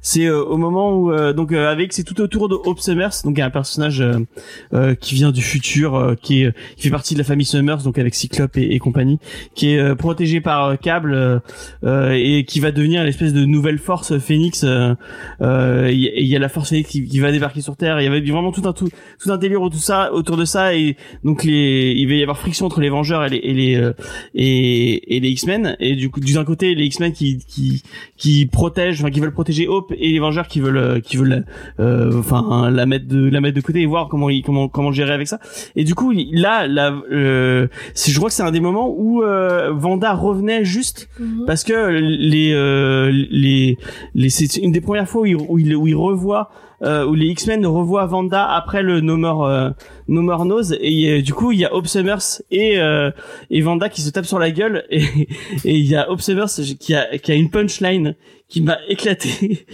Et qui elles sont en train de se battre et d'un coup elle lui gueule dessus, elle lui gueule dessus elle lui fait No More Knows et là elle lui met un putain de coup de tête dans le pif. Et c'était génial. Voilà. Cette cette cette euh, cette anecdote me fait rire. Euh, mais vraiment je pense que euh, et au vu du, du du premier tome je pense que c'est un, un récit qui qui euh, qui qui se qui qui qui gagne en qualité sur la longueur et euh, et je pense que faut euh, j'ai moi je, je lui donnerais vraiment sa chance et je je je, je lirai en, en entier et peut-être que le fait que euh, Panini le sorte en intégrale c'est c'est pas con parce que juste sur un tome je trouve que t'en as pas assez Ouais. pour vouloir vraiment acheter le deuxième quoi Mm. Et euh, il, faut vraiment le je pense qu'un intégral c'est c'est c'est le, le le le bon truc pour le pour le prendre Je sais pas si Antonin, avant qu'on donne vraiment la, la, la vie. euh, Bah, donne- écoute, euh, moi, de mon point de vue, je trouve que c'est une excellente mise en bouche de l'histoire. Ouais. En gros, je me suis euh, déjà graphiquement, je trouvais que tous les styles, euh, tous les dessinateurs par lesquels euh, les histoires passaient, ça rendait bien. Même le dernier, même si genre je sais que c'était euh, que c'est c'est un peu moins prenant et tout, j'aimais bien ce côté un peu euh, bah, hum, tapisserie un peu au niveau de, des dessins, euh, vraiment tapisserie un peu genre euh, de maison du sud, tu vois. Et du coup, j'aimais bien ça. Et en plus, et là, je vais revenir sur un truc, contrairement à, à vous. Et là, par contre, je sais pas, parce que moi non plus, j'ai pas lu la suite. Le méchant, du coup, eh ben, je trouve qu'on peut pas vraiment juger de quoi que ce soit du fait que on vient de le voir, on, on sait rien sur lui vite fait. euh, son histoire euh, entre guillemets, mais si je pense qu'il a, peut-être il, il, il gagne une profondeur ou peut-être pas, on sait pas. Et, euh, et je trouve que pour un premier affrontement, quand même, euh, bah, il est, euh, il a l'air assez vicieux, euh, assez manipulateur et tout. Enfin, j'ai l'impression que c'est un personnage qui a ce côté de pouvoir utiliser, enfin, qui, que, que tu sens qu'il va, qu'il peut utiliser les, les, les préceptes mauvais de la magie justement, et, euh, et les utiliser vraiment bien et pas juste les survoler. Et euh, le truc que j'ai beaucoup aimé aussi, et ça par contre, comme je suis pas un très grand connaisseur du coup de, de la sorcière rouge, mais euh, je sais que c'est c'est le fait, euh, un petit élément qui est dedans, c'est euh, le fait que les sorts euh, lui coûtent quelque chose, Mm. que la magie lui coûte. Ça, je trouve ça trop bien. Euh, c'est un élément que j'aime beaucoup dans la fiction, de toujours, de justement dire que la magie c'est pas sans conséquence. Et, euh, L'échange équivalent. et ouais, j'avais d'ailleurs bien kiffé ça. euh, attention, ce moment fanboy un peu ridicule, mais dans une des dernières saisons de Supernatural, il y a un personnage comme ça. Attends, attends, attends, attends, attends, attends, parce Pas que j'ai pas vu la- les deux dernières saisons. Je dis juste, il y a un personnage dans ce réussi à pas genre-là. spoiler. Voilà. Mais c'est dans les dernières, genre euh, dans la 12 ou la 13, je sais plus, mais. euh, Ah, ça j'ai vu, j'en suis à la 14. Bah, Parce que voilà. j'attends Monsieur James et du si coup je c'est suis la mère de. Crowley, elle est trouvée. Non, mais, mais, mais, et l'autre il spoil par derrière. Oh, Pense aux auditeurs qui n'ont pas vu. en tout oh, cas, mais c'est pas vrai. du coup, il y a ce, du coup, il y a ce personnage que j'aime, enfin, ce genre de personnage que j'aime beaucoup. Et euh, à côté de ça, je trouve que visuellement, il est super cool. Que je me suis, bah, je trouve le, le fait qu'il y ait le fantôme d'Agatha, c'est, euh, c'est un élément comme on disait en off que je trouve trop cool euh, dans le sens où ça apporte une genre de conscience un peu ironique et j'aime, j'aime bien parce que c'est un genre de comic relief, mais pas trop quand même. Avec, euh, c'est quand même assez lourd ce qui lui arrive et elle qui lui balance des trucs en mode euh, ouais. euh, euh, je fais peur à la meuf qui fait le ménage euh, parce que parce que j'ai parce que je suis un fantôme et ça me fait rire et j'ai trouvé ça trop cool. Et et puis voilà, je trouve que c'est une excellente mise en bouche que ça ça pouvait pas enfin vu comment c'est construit, ça pouvait pas on pouvait pas en attendre plus pour le premier tome, mais qu'en tout cas ça donne envie d'en attendre plus pour les prochains et, et je trouve ça très cool et franchement très bon pilote on va dire. Si, si euh, tu aimes bien le principe d'Agatha et que tu n'as pas vu la dernière saison d'Angel, vraiment regarde la dernière saison d'Angel. Euh, Il y a, il y a, il y a un truc qui fait, il y a, il y a un truc qui fait totalement ça en, en un peu, en un peu plus rigolo euh, et euh, qui, qui, qui reprend ce principe de, de comic relief fantomatique euh, très drôle. Dans- pour faire une comparaison, ça m'a fait penser à Ben dans Umbrella Academy dans la, dans la- Ouais, ouais aussi, ouais. Voilà, ça m'avait fait penser à ça et j'étais en mode Ok, bah merci beaucoup. On, on va, on va, on va ouvrir les portes, euh, pas au spoil, mais euh, du coup aux gens qui, qui, qui ont lu en entier. Et qui c'est qui veut commencer entre, euh, entre vous deux? Moi, je veux bien. Vas-y, Eve. Vas-y. Ouais. Parce qu'en fait, j'ai trouvé que euh, vous avez tous dit des, des choses super intéressantes. Et euh, même si euh, ça a été osef pour certains et moins pour d'autres, je trouve que vraiment vous avez euh, bien saisi que c'était pas euh, c'était pas du tout une histoire faite pour être lue euh, euh, en juste avec le tome 1 en fait c'est vraiment euh, enfin du coup pour l'avoir lu en entier je- euh, James t'as raison pour moi c'est le plus intelligent que Panini Comics ait fait de le sortir en intégrale parce que euh, c'est vraiment une histoire qui est conçue pour être lue d'un coup. Et donc, euh, bah, pour le coup, désolé pour les personnes qui découvrent avec uniquement le tome 1, mais c'est vrai que du coup, c'est, je pense, je pense que je comprends pourquoi avec le tome 1, on reste sur sa fin et on a l'impression qu'il n'y a pas assez de choses qui sont traitées parce que euh, bah, ça, se, ça se déroule au fur et à mesure et finalement, tout n'est pas dévoilé dès le début. Et j'ai oublié aussi, il y y y a eu quelque chose d'autre qui a été soulevé, euh, mais euh, bah, le, moi, ce que, enfin, ce que j'ai beaucoup apprécié aussi, c'est le. En fait, j'ai vérifié la rigueur historique de certaines choses qui sont mentionnées dans le tome 1, parce que j'avais complètement oublié ça. Moi, je l'avais, en fait, j'avais déjà lu le 1 et le 2 il y a quelques temps, et euh, là, j'ai tout relu, plus le 3 euh, pour, euh, pour ce soir, et, et en fait, je, j'avais à peu, à peu près la même sensation en ayant lu les deux premiers tomes, que je restais un peu sur ma faim, je me disais, bah mince, c'est un peu étrange comment c'est écrit, et finalement, en lisant les trois d'affilée, ça passait beaucoup mieux, et je- j'ai beaucoup plus apprécié ma lecture. Et il y, a- il y a- il y avait dans ce tome 1 euh, deux mentions de, de faits historiques, à savoir un massacre de chats qui a, qui a eu lieu Mhm. à Paris euh, au XVIIIe siècle et euh, Ouais. un événement très très précis de l'Inquisition justement euh, avec ce dernier chapitre qui se passe en Espagne. Et j'ai vérifié et ça se passe vraiment. Donc du coup je me suis dit ah bon il y a super il y a une rigueur quand même euh, dans, dans le dans l'écriture qui est assez intéressante et je trouve ça cool de lier ça justement avec les aventures de Vanda. Et, euh, et pour ma part, en fait, je, par contre, je vois pas ça uniquement comme des petits épisodes où elle voyage, où elle fait sa vie et tout, parce que finalement, son voyage pour comprendre ce qui se passe avec les problèmes dans la magie du monde, parce que c'est vraiment différentes magies qu'elle va côtoyer, euh, c'est aussi un voyage pour elle, parce que bah, elle-même est une sorcière déjà, et aussi parce que elle est en quête de ses origines suite à toutes les merdes qui lui sont arrivées avant, et que euh, et voilà, et c'est il y a tout un parcours aussi, un, un trajet psychologique qui se déroule pour elle, euh, qui va s'approfondir euh, après, bien sûr, hein, mais ça je vais pas je vais pas vous en dire plus. Euh, voilà. Et juste, je voulais euh, soulever, euh, soulever aussi, mais ça c'est en dehors de l'histoire, c'est, on parlait de la grande multiplicité de dessinateurs et de dessinatrices par chapitre finalement. Je me suis rendu compte que la plupart des dessinateurs, par exemple le, dess- le dessinateur...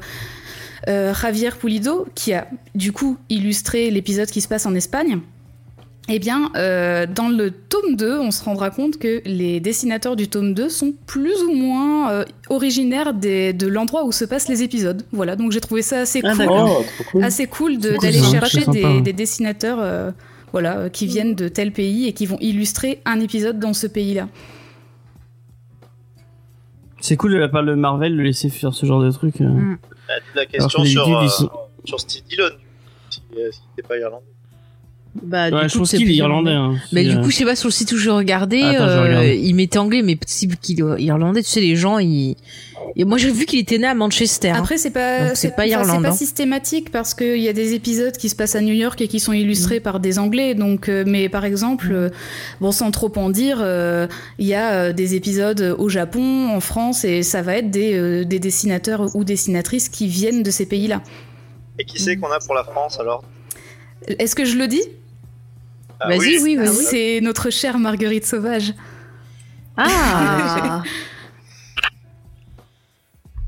Bah, c'est cool. Donc, bah, Jeanne, Hein, James euh, je sais pas. Donc au Royaume-Uni, donc ouais, bah j'ai- J'ai noté Manchester, moi. Donc, je, pour moi, Manchester, c'est pas. euh, Je sais pas dans ma tête Irlande. s'il était irlandais, mais euh.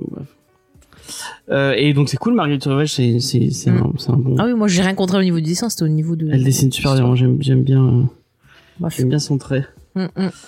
Euh, du coup, Jade, est-ce que tu veux euh, J'ai essayé de pas trop en dire pour que tu puisses euh, garder des choses. Non, bah. Alors, si vous ne l'aviez toujours pas compris, mon personnage préféré de tout l'univers est Scarlet Witch, donc je serai absolument pas objective. J'avais déjà lu euh, les deux premiers tomes au moment de leur sortie. À Noël, Eve m'a offert la série, donc c'est dire que je l'aimais déjà beaucoup. Euh, je l'ai relu à Noël, je l'ai relu euh, hier et enfin hier aujourd'hui, et Mhm. je, je l'adore, mais je l'aime vraiment énormément de tout mon cœur. Je la trouve incroyable. Et par contre, oui, donc c'est vraiment un truc à lire d'un coup pour l'apprécier euh, au max, je pense, pour vraiment comprendre tout, toutes les chaque chaque histoire, comment elle s'imbrique l'une dans l'autre et tout ça. Faut aussi, à mon avis, connaître un poil, ne serait-ce qu'un minimum le personnage, sinon tu bites rien en fait, et tu t'en fous un peu de ce qui se passe parce que t'es en mode ouais ok la meuf elle est elle, elle trouve qui elle est. Enfin, c'est Bah, cool, après- mais je m'en fous, je la connais pas. euh, dans la version, je sais pas si dans ta version euh, tu sais précisé parce que j'ai offert la version euh, la VO à Jade, mais en fait euh, dans les tomes français il y a un petit édito qui vraiment Ah. replace dans le contexte. euh, voilà donc c'est c'est assez clair pour pour Hmm, comprendre ce qui se passe. D'accord. Euh, mais oui, non, mais je le trouve incroyable. Je trouve que ça. Autant j'étais pas méga fan du retcon qui faisait que Wanda n'était plus une mutante. Autant j'adore, j'adore, j'adore cette réécriture. Je trouve que la façon dont ils abordent la sorcellerie et dont ils arrivent à pas faire table rase de tout ce qu'il y a eu avant dans son passé depuis les années 60, mais de l'utiliser et de reconstruire au-dessus pour reconstruire le personnage, pour qu'elle se reconstruise elle-même et tout. Je trouve que c'est super intelligent. Je trouve que c'est trop trop bien écrit et puis le euh, bah vous l'avez dit de toute façon c'est super beau et je trouve que c'est c'est pas euh, anodin le fait de de qu'il y ait autant de styles différents et que ce soit si éclectique et tout ça ça enfin après j'ai peut-être suranalysé parce que je suis en plein dans les recherches pour les prochains épisodes de Codex et du coup j'ai littéralement quatre pages de notes mais voilà. Mais euh, enfin a- j'ai trop d'éloges à faire sur ce run vraiment. Je le trouve presque parfait et euh, sans spoiler euh, le, le Némésis un peu un peu bof du tome 1 c'est c'est pas c'est pas c'est pas vraiment le vrai Némésis on va dire c'est Ah, beaucoup plus derrière. intéressant ce qu'il y a derrière mais en même temps c'est pas inutile ce qu'il y a dans le tome 1 et aussi, je me permets de rajouter que euh, c'est écrit par James Robinson, mais ça a aussi été édité par deux éditrices qui s'appellent Emily Shaw et Christina Harrington. Et euh, le travail d'éditrice est très très très important dans les histoires qu'on lit. Donc voilà. Puis moi ce que J'essaie de pas trop spoiler. Ce que j'ai beaucoup apprécié aussi, et ça on le voit dès- déjà dès le tome 1, mais c'est justement ce, tout ce traitement de la sorcellerie, mais en fait euh, c'est pas malveillant, euh, c'est- Non, bah ou même c'est pas... euh, on, on voit bien qu'il y a vraiment eu de la recherche aussi sur, euh, sur la sorcellerie, rien qu'encore une fois, mais je pense que ça va être l'épisode de référence, ce, ce dernier chapitre avec l'Inquisition espagnole, sans trop en dire, il y a une évocation justement de, du fait que... euh, bah, au Moyen Âge, une femme qui, qui se guérissait avec des plantes, euh, c'était C'était considéré une comme une sorcière. Et finalement, bah, ça direct. pouvait toucher absolument n'importe qui, hein, absolument n'importe quelle femme qui utilisait une plante pour un, pour- enfin, de l'arnica sur ses bleus, par exemple, hop, au bûcher. Euh, Ouais, et puis même, hein, si tu si tu faisais pas à manger à ton mari, euh, pfft, oui, dégage, voilà. hein, et en fini. fait, le, le fait que ce soit euh, que ce soit soulevé, euh, euh, mais au, détour d'une conversation, j'ai trouvé ça assez intelligent parce que c'est vrai et euh, ça s'est réellement passé comme ça. C'était aussi simple que ça. Et finalement, euh, on, on voit aussi les différents types de magie. Face auxquels elle est euh, confrontée, euh, Vanda, mais aussi qu'elle utilise parce que euh, apparemment euh, c'est le Wikipédia de la magie.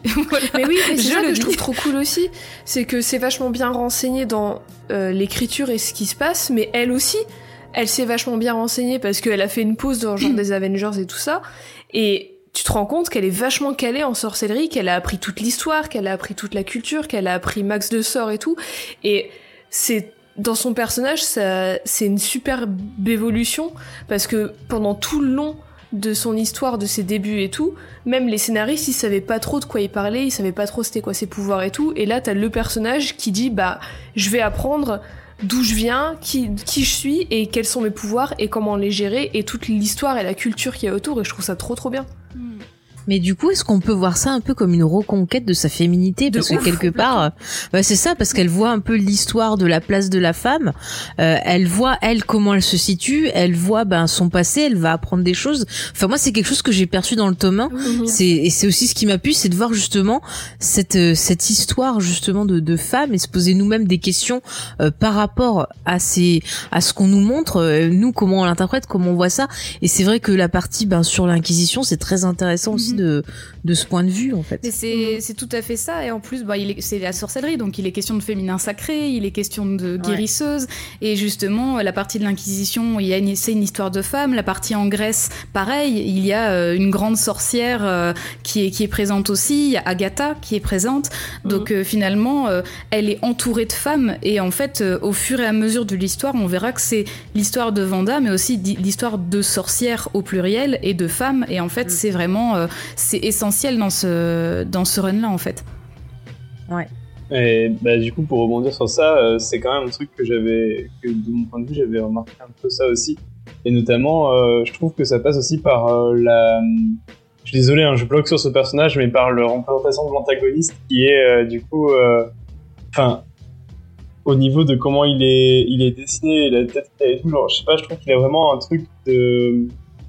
Là où, en gros, voilà, c'est ce que c'est le truc, euh, c'est le c'est le truc de de, de Vanda genre euh, utilise vraiment euh, la magie pour le bien et que du coup on a ce côté du coup avec les, les sorcières et tout que qu'elle rencontre euh, entre guillemets euh, et tout ça que genre le bien englobe sa magie et la magie qui est utilisée par le personnage euh, masculin qui est vraiment pour moi il a vraiment une tête de cliché de C'est clair. c'est Trump, c'est Trump, mais avec un costard vert et le peau un peu plus blanche, quoi. C'est, euh, c'était vraiment genre tout le long, j'étais en mode, il a l'air insupportable. Il est vert toxique, c'est, c'est franchement, c'est vraiment. Mais je sais pas si vous avez vous avez pas vu la nouvelle version de The Craft? Parce que ça m'a Ah, fait penser j'ai un vu. peu à ça. Hein, c'est dans en mieux quand même, mais la version de The Craft était horrible. hein. Ah, moi j'ai adoré.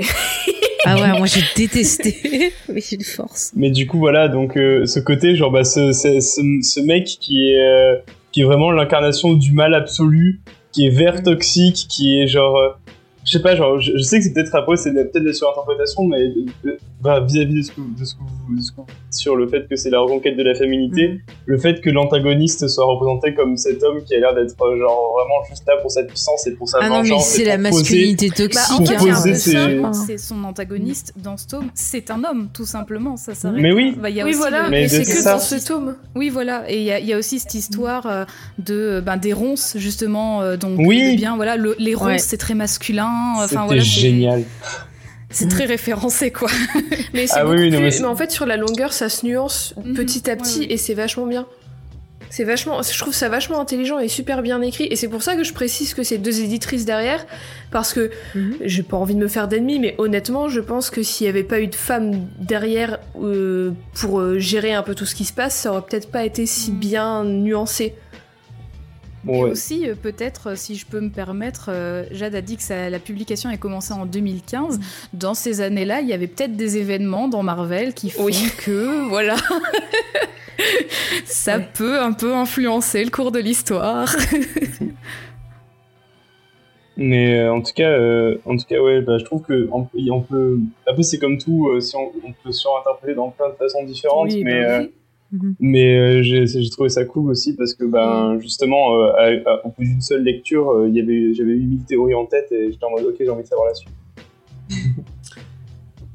James, tu voulais Ok. dire un truc, non Bah, merci beaucoup euh, pour euh, pour ces euh, ces analyses et ces c'est Et- vous m'avez- vous m'avez vraiment donné envie de lire euh, la suite. Ah, Je voulais juste rajouter sur le, le perso masculin. Euh, moi, quand je l'ai vu apparaître, ça m'a fait penser à un méchant de Captain Planet dans le côté euh, toxique. de ouf, Non, mais de mais c'est vrai parce que ce- le, le, le truc vert et tout ça, ça fait très et du coup direct j'ai vu toxique parce qu'il arrive et on a l'impression que direct il lui parle tu sais avec de la suffisance genre je te Ouais. rabaisse et tout et c'est to- tellement des choses que bah euh, ouais euh, les sorcières ont vécu que les femmes vivent des Ouais. fois en général en présence de certains hommes donc c'est vrai que euh, bah c'était pas étonnant dans le contexte de l'histoire d'avoir ce personnage là après c'est vrai que voilà avec le peu qu'on a on peut effectivement dire ouais il est pas terrible bah, après, il faut voir sur la longueur, encore une fois, donc je Ouais. vais pas le... En tout cas, moi j'ai envie, ça m'a donné envie de lire euh, la suite. Mhm. Vincent, est-ce que t'as mais en sachant que si tu dis non, ça, ça...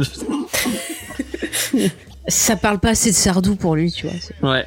Qu'est-ce que tu penses de cette époque euh Non, moi, euh, je suis en désaccord avec vous sur pas mal de, de points.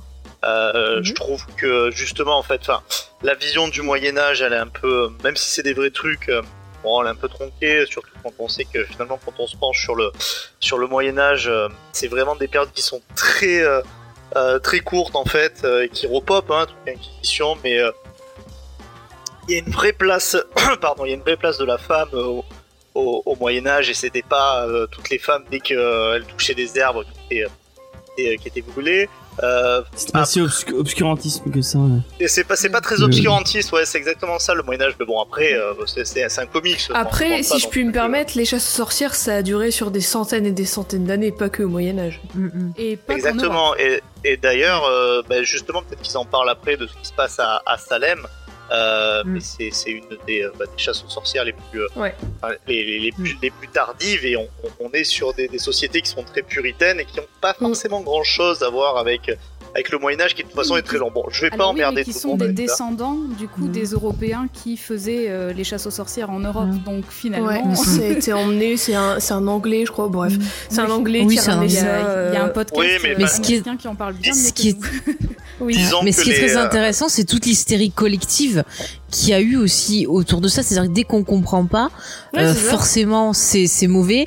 Et bon, bah voilà, dès qu'on peut mettre ça sur le dos d'une femme, parce que bon, hein, et Il ben y a ils une très, un- hein. enfin, si ça vous Ouais. intéresse Salem, il y a tout un épisode de Haut Culture qui revient sur tout, euh, qui sont, ils sont allés vraiment, ils sont allés faire des recherches Mm. vachement approfondies euh, pour- sur pour les archives et tout, euh, et en fait, ils expliquent que ouais. c'est, c'est plus, euh, c'est plus une histoire de sous, en fait, entre les familles et, il y de- avait des jalousies, il y avait. Euh, bah, en fait, Ouais. non, c'était vraiment des, Il y a- euh, il y a des euh, Mais Il y, a- il y a les deux, Ouais, mais au début, c'était comme ça, et après, ça s'est modifié parce que justement, il y en a qui ont utilisé ça pour, bah, quand ils avaient une rancœur, une oui, jalousie. c'est très des, des querelles de, de terrain et de trucs, Mm. enfin, En Et Europe, si, je ouais. peux, si je peux terminer justement Oui, la pardon. question. que Vas-y, vous vas-y, non, non, c'est- euh, c'est- pas grave du tout, mais pour vous dire que le, le- le puritanisme anglo-saxon euh, n'est absolument pas euh, à comparer avec justement euh, ce qui s'est passé, notamment en Espagne. euh, où L'Inquisition a été le- la plus la plus virulente. Mais encore une fois, ça c'est du pinaillage. Là où effectivement, j'ai été plus pas, enfin, pas pas content, mais ça m'a moins séduit. C'est que le fait justement de, de pousser, euh, de pousser ce, vilain, on reparle encore de ce, ce vilain et de l'opposer, euh, de, l'opposer de cette façon avec des dialogues du type euh, oui je tue des bébés, ce genre de choses. Enfin, c'est vraiment, c'est pour ça que j'a- j'avais vraiment des questions pour les filles. Est-ce qu'après ça se nuance? Parce Oui. que euh, là on est vraiment dans une opposition, je trouve, qui ne sert pas c'est- forcément le, le propos, euh, le propos féministe et le propos euh, qui s'o- qui s'oppose à une forme de, de, de, de- de- même pas de virilité, parce que là en fait c'est tellement, tellement présenté comme un méchant. Moi honnêtement ça m'a fait penser, et c'est pas un compliment dans ma bouche, même si je sais que je vais avoir des commentaires qui vont dire, même dans, dans les commentaires YouTube ou ailleurs, que Charmed c'est très bien. Et moi, ça m'a fait penser un petit peu à Charmed. et quand je dis ça, c'est c'est pas un compliment. Bah, c'est c'est difficile Alors, de te je répondre. vais pas être d'accord euh, avec toi. C'est difficile de te répondre sans spoiler en fait. Ouais. Mais euh, disons que c'est vrai qu'il est hyper caricatural. Hein, ça, on va pas Mais se je vois pas pourquoi euh, vous faites le- une fixette sur lui parce qu'il est pas Oui, si important en fait, que ça. voilà, en fait. c'est ça. Il est pas Sans si spoiler. important que ça. mais on et le sait pas, truc, nous, c'est c'est que. Euh, il, en fait, faut vraiment le voir comme c'est lui qui a le melon de ouf et c'est lui qui Ouais, dit d'ailleurs euh, tu, tu n'avais pas d'ennemi juré, me voilà. Donc bon, c'est lui Oui, qui a décrété ça déjà. prends, quoi, Déjà, qui es-tu Euh, Et puis, euh, et aussi, euh, bah, en fait, comme c'est en trois tomes euh, et qu'il y a un chemin, euh, comme l'a dit euh, Antonin, euh, en fait.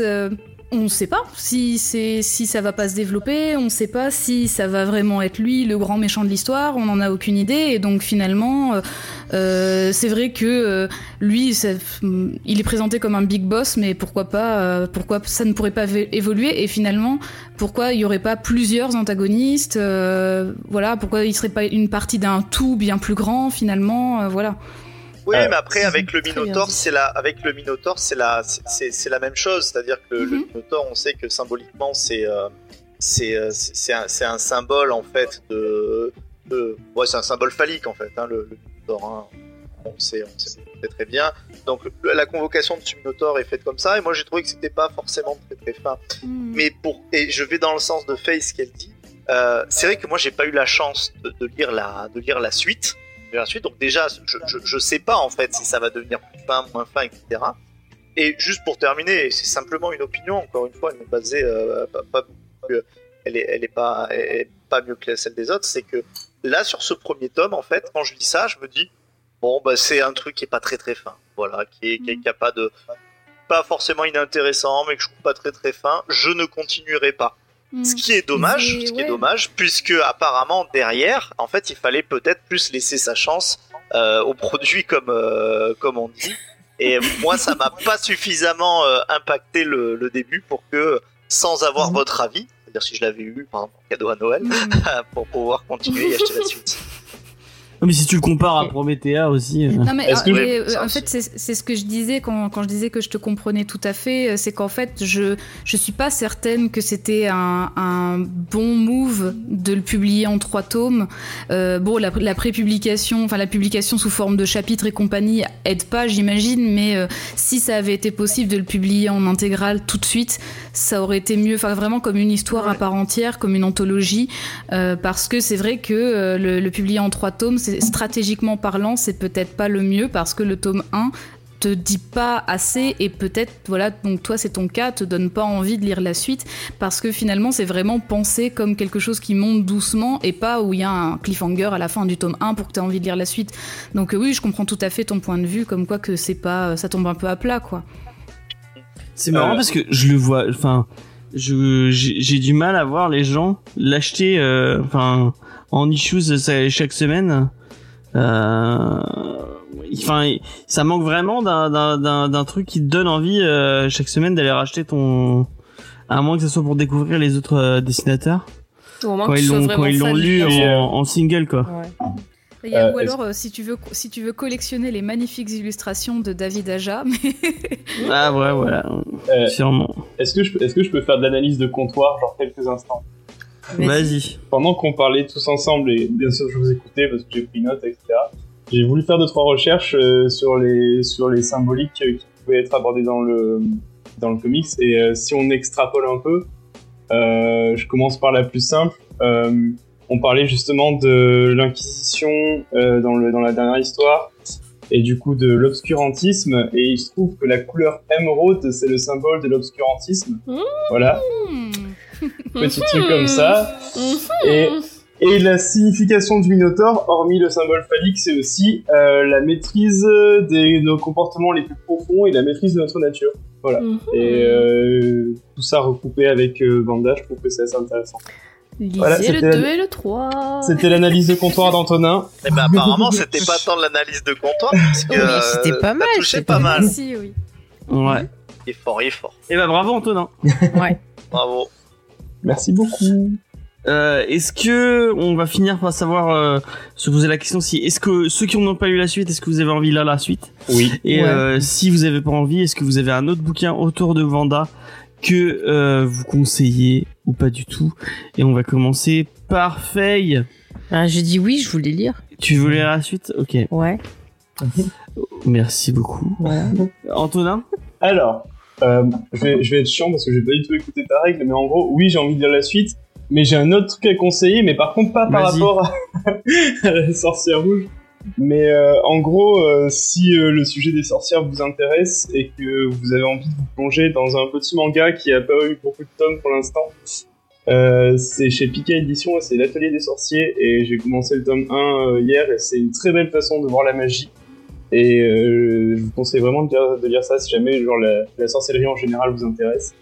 Après, j'en j'en suis qu'au tome 1, donc j'espère que ça va, ça va être bien après, mais pour l'instant, c'est assez, euh, assez prenant et c'est visuellement très beau et euh, avec une utilisation de la magie qui est assez originale et que je trouve très cool. euh, et bah visuellement. Diane en a parlé dans un en, en reco déjà en, en Je- disant je beaucoup de bien Je peux juste dire, euh, moi je conseille aux gens, s'ils veulent voir des figures de sorcières intéressantes, qu'on en avait parlé aussi dans un geek série, je reconseille Penny Dreadful.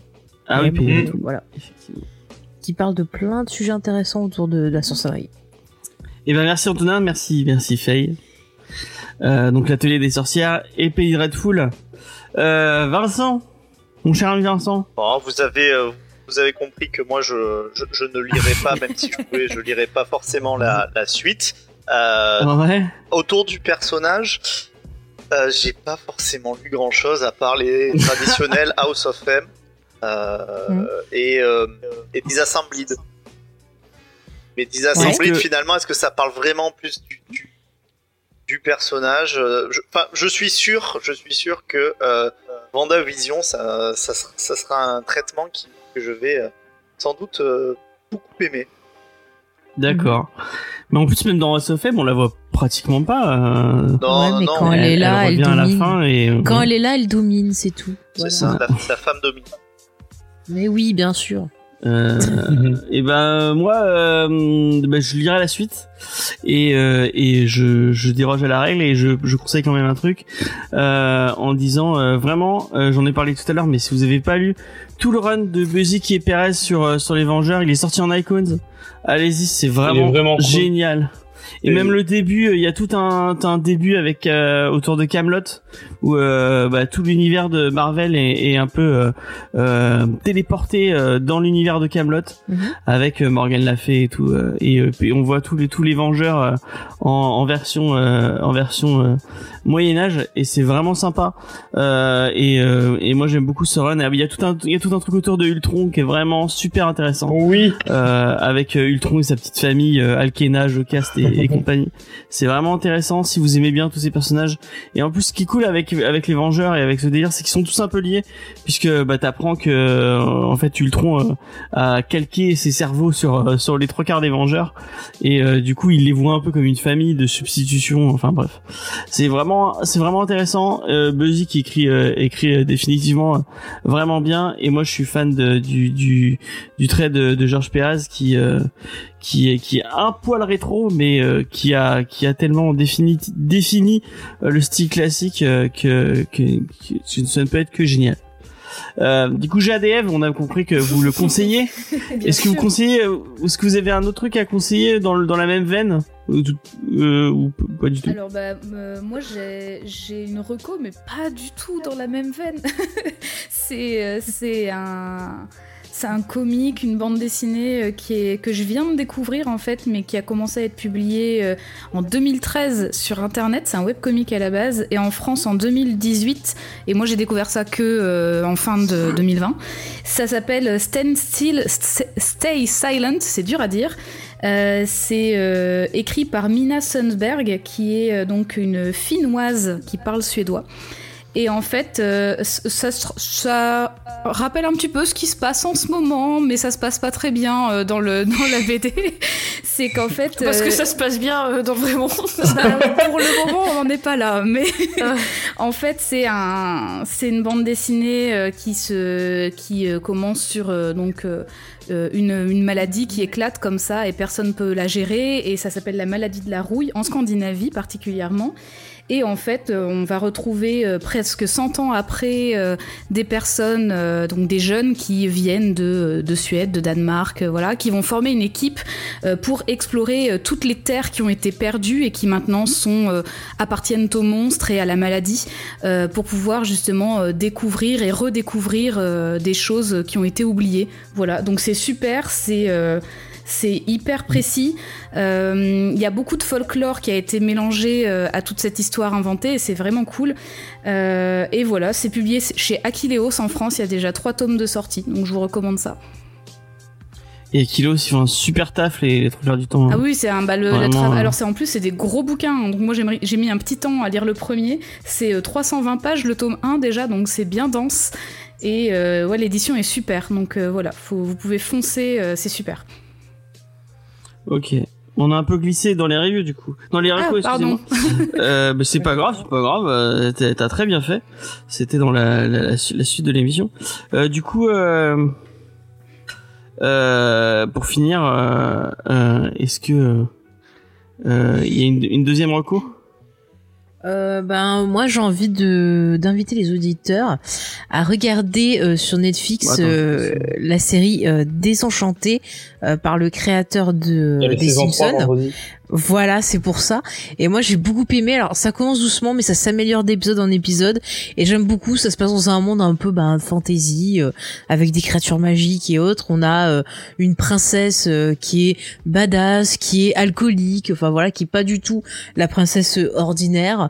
Mais voilà, la série me fait beaucoup rire. Il y a des moments touchants aussi. Enfin, c'est, je trouve que j'aime beaucoup l'ambiance en fait. Ça, ça change de, de Futurama ou des Simpsons mais quand même on retrouve certains points communs. Enfin moi je passe un bon moment devant et j'ai vraiment hâte de voir cette troisième partie et euh, j'espère être surprise, être encore euh, voilà dans l'émotion, rire et tout. Donc euh, voilà, je vous conseille.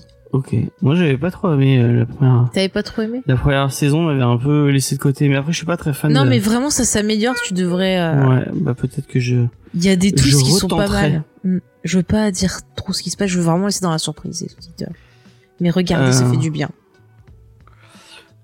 Moi, j'avais, j'en ai deux, de- donc je vais, comme tu parlais d'animation, Mm. je vais, je vais un peu voler la place des autres, mais euh, je vais commencer puis je ferai ma deuxième reco après.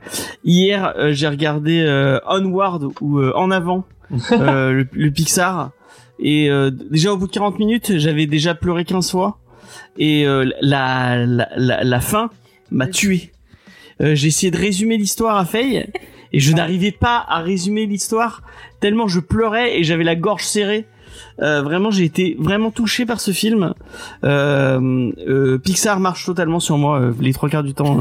ça, ça, ça, me- ça, me, ça me, ça me, ça me trigger. Enfin, j'ai adoré Soul, euh, j'ai adoré, euh, j'ai adoré Coco, j'ai adoré. Mais là, vraiment, euh, la vibe euh, de en avant, qui est peut-être un chouïa plus adulte. Je sais pas si d'autres l'ont vu, mais un, un chouïa plus adulte que, que les, Oui, les autres oui. Pixar. Euh, Clairement. Bah, comme euh, Soul au final, hein, qui a un chouïa plus adulte aussi. Hein, Ouais, c'est vrai. Et euh, Oh, c'est anxiogène, les pour euh, pour ceux qui l'auraient pas euh, pour ceux qui l'auraient qui, qui n'auraient pas vu donc euh, on est dans un monde euh, un peu un monde de, de jeu de rôle un mode de fantasy où euh, bah, tout le monde a arrêté de faire de la magie et euh, on va suivre deux frères euh, qui ont perdu leur papa quand ils étaient quand ils étaient jeunes. Et euh, donc le, le dernier frère va avoir 16 ans.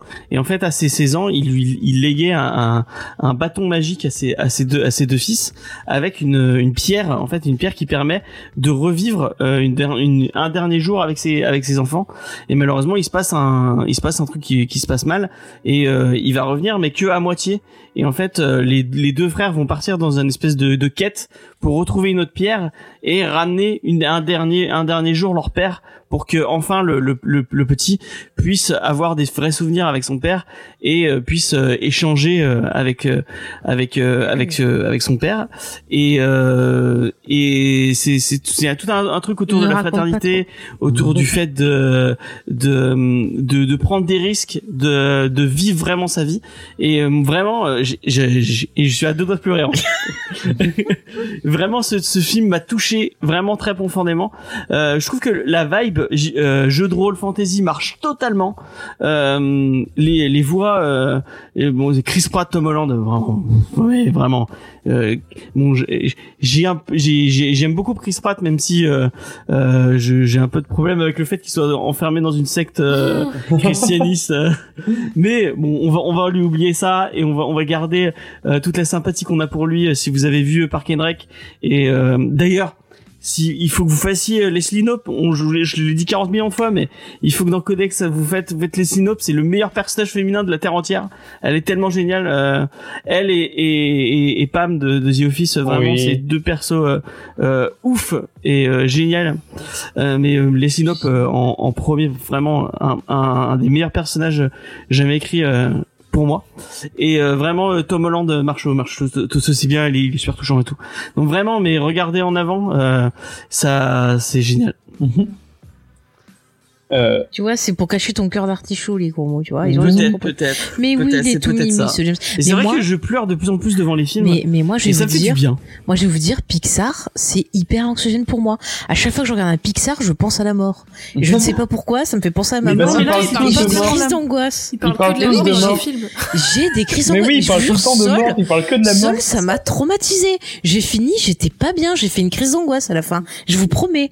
Je, j'ai détesté à non cause de Soul est ça. vraiment bien moi vraiment moi j'ai Ah, vraiment aimé Soul Mais tant Ah ouais. mieux, j'aime. mais Moi, ça m'angoisse. Je vous jure, j'ai des problèmes avec ça. Euh, dès que je, commence à penser à la mort, je fais des crises Oui, d'angoisse. bah oui. Donc, euh, ouais, tu pour moi. Antonin t'as vu euh, en avant ou? Ouais, ouais, j'ai vu en avant. Bah, je suis un énorme fan de Pixar. Et euh, du coup, en avant, ben, euh, moi, c'est des thèmes qui me parlent parce que la, la tombe au monde des parents, machin, tout ça, c'était quelque chose qui m'a parlé beaucoup. Du coup, j'étais Mhm. touché forcément très très fort. Et, euh, et du coup, j'avais pleuré. J'étais au cinéma en plus. J'étais vraiment allé le voir en mode. euh, j'ai un- j'aurais trop aimé le voir en salle vraiment Mais je suis surtout trop dégoûté je de suis pas allé le voir en mode euh, j'ai un cinépass et euh, j'ai rien à faire cet après-midi donc euh, je vais aller voir un film.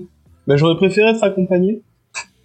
Parce que vraiment, je suis sorti en mode ah, d'accord, bah je remets en question toute ma vie. Ah, mais je vais mais tellement pas beau le la fin est tellement belle Et Vraiment, oui, la fin, la fin est tellement magnifique, je suis d'accord. Et par contre, je suis un peu déçu. Enfin, il y a un truc qui m'a un peu déçu. euh, c'est au niveau du cast.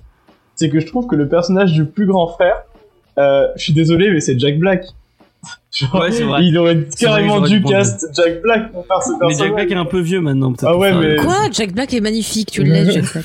Mais c'est vrai que c'est totalement Jack Black. C'est totalement Jack Black et du coup voilà et euh, bah, du coup moi j'en profite aussi pour vous recommander Soul qui est genre euh, vraiment très très cool et qui euh, touche beaucoup de thèmes euh, assez importants je trouve qui du monde etc et euh, et puis étrangement euh, je, je vous conseille la VF quand même parce que c'est euh, de Soul parce que c'est il y a Omar Sy qui a bossé dessus et je suis pas un énorme fan d'Omar Sy, mais j'avoue que son travail vocal, c'était la première fois que j'entendais faire le doublage quelque part, et je trouvais que c'était super cool, qu'il s'en donnait vraiment à cœur joie et qu'il incarnait bien le personnage. Et du coup, voilà. Et euh, si je peux vous donner Ouais, un... Jimmy Fox et Tina Fey Oui. sont, du- sont très très bons aussi. Oui, totalement. Mais euh, et si je peux me permettre juste un dernier, ça c'est un petit tips. Euh, c'est l'instant où je place Neil Gaiman parce que j'en ai pas encore parlé. Et du coup, si vous passez à la Fnac prochainement, ils font des bouquins gratuits là dans les éditions, dans certaines éditions où si tu en achètes deux, t'en as un gratuit et vous pouvez choper Neverwhere de Neil Gaiman gratos. ouais. Et Putain, mais il est vachement bien, voir. et Ah bah c'est un des meilleurs bouquins de Neil Gaiman, euh, Neverwhere, et c'est un- une des histoires les plus touchantes euh, et impressionnantes que je me suis pris dans la gueule de, ce, de cet auteur. Et voilà. Et euh, sachez que jamais de jamais de ma vie, et tant que je continue à, respi- à respirer, euh, j'arrêterai je n'arrêterai jamais de faire de la pub pour Neil Gaiman. Mais t'as totalement raison. Tu as totalement raison, ça. Et moi, je précise que c'est bientôt mon anniversaire.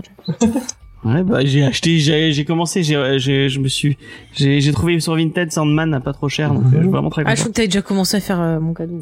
Non, euh, bientôt, bientôt. Euh, est-ce que quelqu'un a une autre reco? Pas tous en même temps. Sur le chat aussi, hein, dites-nous, hein, c'est l'heure des recos. Allez. Alors euh, juste moi, si je puis me permettre, une recours en rapport avec Scarlet Witch, je t'en as parlé tout à l'heure, c'est euh, Ouais, The. Children's Crusade, qui Ah, est ouais. plus sur les Young Avengers que Scarlet Witch, mais ça a un rapport avec elle. Et aussi, j'aime beaucoup, beaucoup, beaucoup, beaucoup les Young Avengers. Donc si vous n'avez pas lu euh, les deux runs différents des Young Avengers et les trucs euh, à côté, eh ben penchez-vous là-dessus parce que c'est très, très, très, très bien. Et c'est le futur du MCU. Oui, oui. Oh, pff, je vais pas partir là-dessus, sinon on est parti pour 3h30. Ah, mais ça, ça, J'avoue, j'avoue que s'ils font ça bien, ils peuvent me reconquérir. Mm. Mm. Là, Je suis tombé sur un live de- du Comics Guardian hier, euh, hier ou avant-hier, je sais plus. Et euh, il y avait des gens qui parlaient du futur du MCU et on parlait des Thunderbolts. Et vraiment, mais Mm. faites les Thunderbolts au- Mm. au- dans le MCU, ce serait trop bien. Enfin bref. Moi, ils m'ont mis Sam Raimi, ça peut. Non, Voilà, il y a au moins un film que je verrai. Et je me souviens que genre, je sais pas Oui. si, euh, au moment de, de Avengers 2, j'avais fait une vidéo Oui, euh, pour parler du futur du MCU et déjà à l'époque je parlais de de la sorcière rouge. de la sorcière Bah rouge oui. et du, du Thunderbolt et des Thunderbolts. euh. Mm. Donc euh, peut-être euh. Oui, bah, peut-être j'étais j'avais des pour le Mais vous savez que. Nostradamus avait écrit que James ferait une vidéo pour parler du futur. C'est- La première fois que tu l'as entendu, la première, Mais oui. la première fois que tu l'as entendu, c'était sur Skyrock. Mais non, c'était dans Comics Discovery. euh, Vincent, est-ce que tu as une petite reco à nous faire Alors, moi, Alors, j'ai Michel Sardou. j'ai commencé, mais non, je je pense que vous êtes devenu plus accro de Michel Sardou que moi, finalement. Euh, ça a été une contamination Non, mais c'est ce que vous me faites rire. Et, Ah. il- cette semaine, je lui ai demandé qu'est-ce qu'il préfère entre la Suze et Michel Sardou, et il a dit la Suze, donc euh, Ah ouais, je, je consomme plus de sus que de chansons de Michel Que de Sardou. Michel Sardou. Mais euh, non, écoutez, moi j'ai commencé, euh, et je le salue d'ailleurs, Benny P Comics. euh, j'ai commencé à lire sa, sa fanfiction sur euh, Foxboy. Donc je je- j'aurai mon avis euh, définitif euh, la semaine prochaine si voulez toujours de, de moi dans le coin. ah, bah, avec plaisir, Mais avec euh, plaisir. ça fait surtout plaisir de voir en fait. euh, moi, Foxboy, je connaissais pas trop. Alors, je découvre la Bretagne, euh, puisqu'apparemment c'est très ancré euh, là-bas. Mais Ouais, ça passe à Rennes. ça, ça fait plaisir de voir, de voir aussi ce que font euh, cha- chacun en fait avec euh, avec ses moyens, avec sa, sa passion. Et ça, ça m'a rappelé que bah, on était tous quand même euh, des sacrés, euh, des sacrés passionnés dans dans, dans ce, ce domaine et que bah, souvent on faisait des choses. Et là où je trouve que ce que Benny P est très cool, c'est-à-dire qu'il fait quelque chose et puis euh, il dit bah allez, donnez-moi, donnez notre, donnez votre avis. Il se il se lance et je pense qu'il y en a plusieurs d'entre vous qui font des qui font des trucs artistiques euh, ou pas hein, ça peut être euh, d'autres euh, d'autres trucs en- autour du hobby des dessins et je voulais faire un appel en disant, ben, n'hésitez pas en fait à nous, euh, à nous faire part de ce que vous faites. Et je pense que Ouais, je, je parle je que suis- je parle pour moi, mais je pense parler pour toute l'équipe, ça nous fera, ça nous fera super plaisir de voir ça. Tant que c'est pas des fanfictions de, de nous, euh, ça. Est-ce que, je, peux- est-ce que je peux recaler ma page de pixel art? Oui, vas-y. Vas-y, vas-y, mais vas-y, hein, Eh vas-y. ben, je vous laisse aller check mes fabuleux pixel art. Je fais beaucoup de monstres sur fond violet. Et euh, ma page c'est purple.pixel7. La plus belle Et couleur. voilà. Exactement, c'est la meilleure des couleurs, le violet. Exactement. Et il y a Rock qui nous dit dans le chat que sa recommandation c'est XO Manowar qui passe sur le Twitter. Excusez-moi. Excusez-moi. Qui passe sur le Twitter de France 3. euh, tellement c'est bien. Les Oui, vives vrai. Comics. Mm, mm. Le C'est vrai, ça a été partagé sur notre Discord. De quoi? Ça a été partagé sur notre Discord. Le Ah, d'accord. Bah, allez sur le Discord. Ouais. Je suis désolée, j'ai mon, je vois plus le chat, j'ai mon PC qui. Ouais, freeze. elle a plus de batterie donc euh, son non, c'est pas la batterie, c'est mon PC qui freeze. Ah, d'accord. Mais je sais pas pourquoi, c'est quand je vais sur euh, Twitch. Il aime sur pas Twitch, Twitch. ça me fait friser mon PC, je sais pas pourquoi. Il aime pas Twitch. Euh, qui c'est qui a pas fait sa reco encore? Bah tout le monde a fait, je Tout crois. le monde a fait. Bah, je vais faire ma dernière. Euh, moi, il m'est arrivé un truc événementiel qui n'est pas, pas arrivé depuis très très longtemps. J'ai ri devant un film français. Euh, et, et, euh, en fait, j'ai vu euh, Terrible Jungle avec Vincent De Dienne et, euh, et Catherine Deneuve. Et vraiment, il y a, je me suis pris à, à, à rigoler foncièrement euh, à plusieurs reprises devant ce film. Donc, si vous avez l'occasion de le voir, il est sorti en DVD. Il est passé complètement ina- ina- inaperçu quand il est sorti euh, au cinéma. Moi, je l'ai, je suis tombé dessus parce que j'ai vu la, le récap de Mr Fox du, coup sur sur sur le cinéma 2020. Et du coup, il en parlait et je me disais bah tiens, je vais aller voir. Et euh, vraiment, on est sur du On sur du cinéma euh, comique français vraiment cool. Euh, et il date de 2020, donc vraiment euh, pas, un- pas- il est il est il- mais il est déjà sorti en DVD. Vous pouvez le voir normalement sur euh, sur Mhm. toutes les plateformes de de VOD euh, possibles ou euh, dans votre dans votre euh, vendeur de, de DVD agréé. Et euh, vraiment, ça fait du bien de voir une comédie française sans euh, fond racisme, ce fond de racisme, sans euh, fond un peu euh, sur le vivre ensemble et sur euh, sur ce genre de choses, euh, sans sans cri sans clavier. ça fait De du manière bien. plus générale. Et euh, vraiment, il y a, y a un chouette casting. Euh, je- Catherine Deneuve, plus je la vois dans des, dans des rôles comiques, euh, plus je trouve que, bah, en fait, à contre-emploi, elle est vachement bien. Elle, euh, et j'ai l'impression qu'elle a, qu'elle a, qu'elle a beaucoup de d'humour sur euh, sur le le le, le- l'espèce- cette espèce de de rôle qu'elle s'est donné, euh, qu'elle se donne en fait dans, eh, parce qu'en Ouais. avec un humour un peu sec, un peu un peu pinçant. Elle est, elle est très drôle, je trouve. Elle a, elle a un bon timing Vincent De Dienne, moi j'aime beaucoup Vincent De Dienne. Euh, je trouve, je trouve très drôle et là il était vraiment cool. Et il y a un Jonathan Cohen bien, bien euh, dirigé. Euh, j'aime bien Vincent, euh, j'aime bien, j'aime bien Jonathan Cohen. J'avais bien aimé Serge Mito, mais je l'aime pas tout le temps. Notamment la, la, la série qu'il a fait sur sur Netflix là, autour de le, autour du cannabis. J'avais trouvé ça vraiment affligeant. Et puis lui, lui, il en fait des tonnes. Il essaye à tout prix de de remonter le casting alors que tout le tout tout tout tout le monde autour de lui est vraiment mauvais. Il y a que lui qui essaye de qui essaye et, il, il, il, essaye- trop. Il il il en il en devient euh, pathétique. Là vraiment, il est bien utilisé. Il est il est il il, euh, il est très drôle et tout le tout l'humour enfin tout l'humour un, humour très très absurde et très et très un peu anglais euh, m'a beaucoup plu donc si vous avez l'occasion euh, d'aller le voir euh, donc c'est euh, terrible jungle euh, c'est très drôle c'est très marrant allez-y euh, voilà Je me, per- je me permets de dire que si, c'est- si ça fait longtemps que t'as pas rigolé devant un film français, c'est parce que t'as pu, pas, pas pu aller voir Adieu les cons avant qu'il y ait le confinement. Bah Ouais, oui, on n'a pas pu y aller avant. on n'a pas pu le voir avant ouais mais euh, Bon, même si c'est une comédie dramatique, donc euh, c'est un peu plus. euh, Ouais, mais Dupontel, c'est toujours. euh, c'est cool, toujours drôle. Ouais, ouais. ouais. Et même c'est, euh, je sais pas si t'as vu son spectacle qu'il avait fait justement pour euh, pour financer ses films. Et son, son, son- son spectacle me fait hurler de rire. Il est vraiment super drôle. Eh bien, j'ai pas vu, mais on me l'a beaucoup conseillé. Bah, il est sur YouTube. Tu peux, euh, si tu veux, aller Et le il y voir. a le, le truc du vidéoclub là où il avait participé aussi qui était très intéressant. euh, Ah oui, c'est vrai. Ouais. C'est quoi C'est sur euh, je sais plus quelle chaîne sur Combi non C'est Combi. Combini, ouais. ouais. Son- Combini, ouais. Et son euh, son Thinkerview est vraiment intéressant aussi. Mm, mm.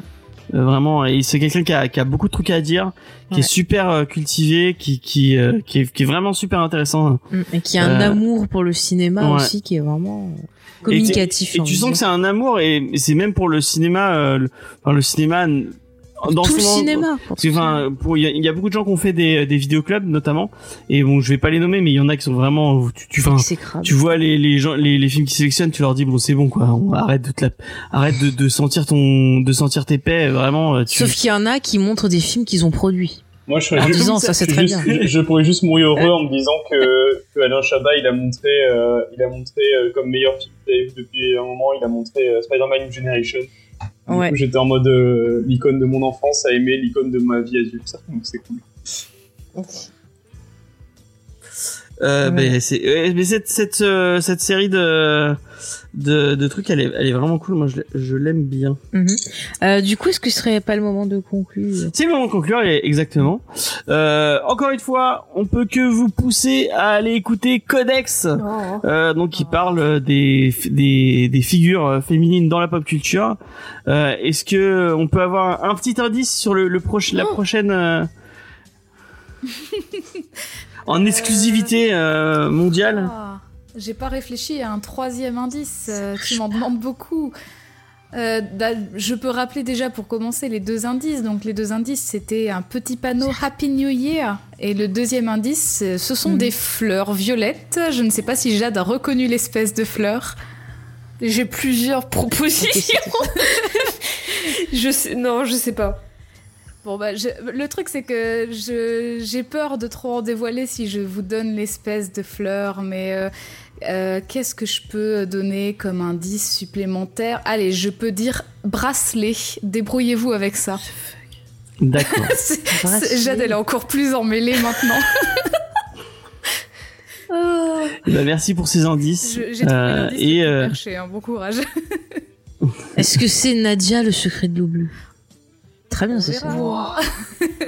Quoi, vous connaissez pas Nadia? Ah mais c'est Moi, trop moi, bien, je connais, moi je connais, c'est, euh, Ah. je crois que euh, c'est grâce à ce, cet animé que j'ai découvert qu'il existait une chaîne dédiée au manga en fait euh, sur le câble, voilà. Ah d'accord, bah écoute, c'est- très bien. avec un super générique. Ouais. Euh, moi, j'ai jamais vu ce, cet animé. Finalement. Ah, mais c'est trop bien, voilà. Il y a un petit côté de Lovecraft. Non, euh, Jules non, il y Verne, a, euh, oui, très inspiration. Je viens avec euh, l'Atlantide et tout ça, donc c'est très intéressant. Ok, cool.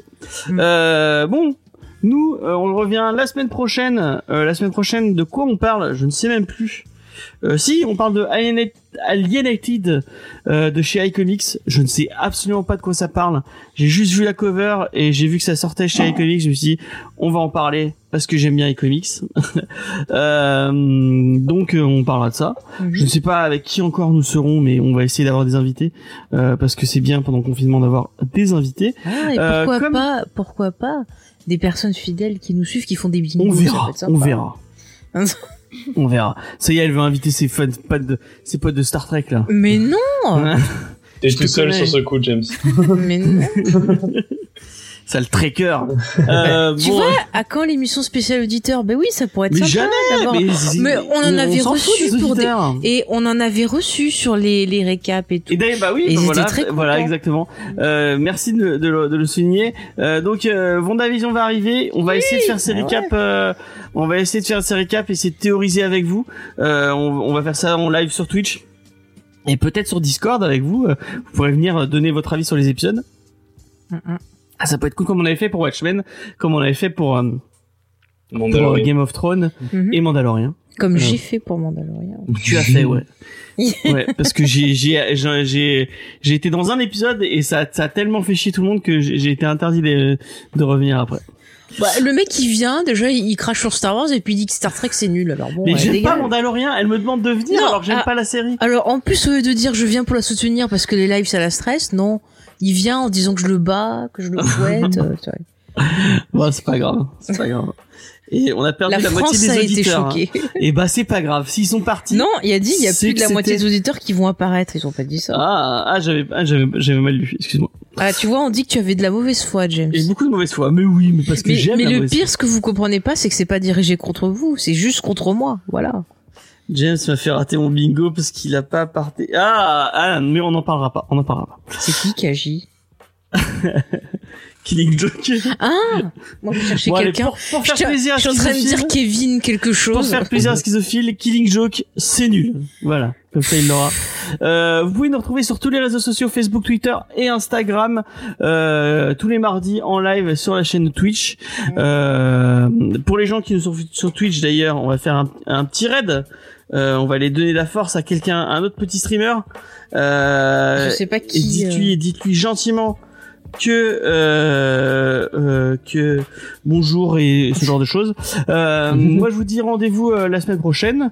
Euh, allez écouter le geek en série sur Dr Horrible et euh, puis c'est tout. Et il y a normalement il y a le, le, le on a supprimé les rushs sur Die Hard qui devrait pas trop tarder si je Ah, me sors les doigts des fesses pour le montage. Euh, allez à la semaine prochaine. Bye bye. Salut. Et pour le raid, le raid, je vous envoie. Allez, je vous envoie chez Drogbear comme d'habitude parce qu'elle est cool et qu'elle fait des, des super lectures. Allez, allez lui dire bonjour de ma part et restez 5 minutes et abonnez-vous parce que franchement, euh, Ouais, c'est super ce qu'elle fait. c'est bien ce qu'elle fait. Elle fait des trucs sympas. Mm. Soyez gentils. Si vous êtes méchant, je le saurai. Au revoir tout le monde. Allez, ciao. Salut.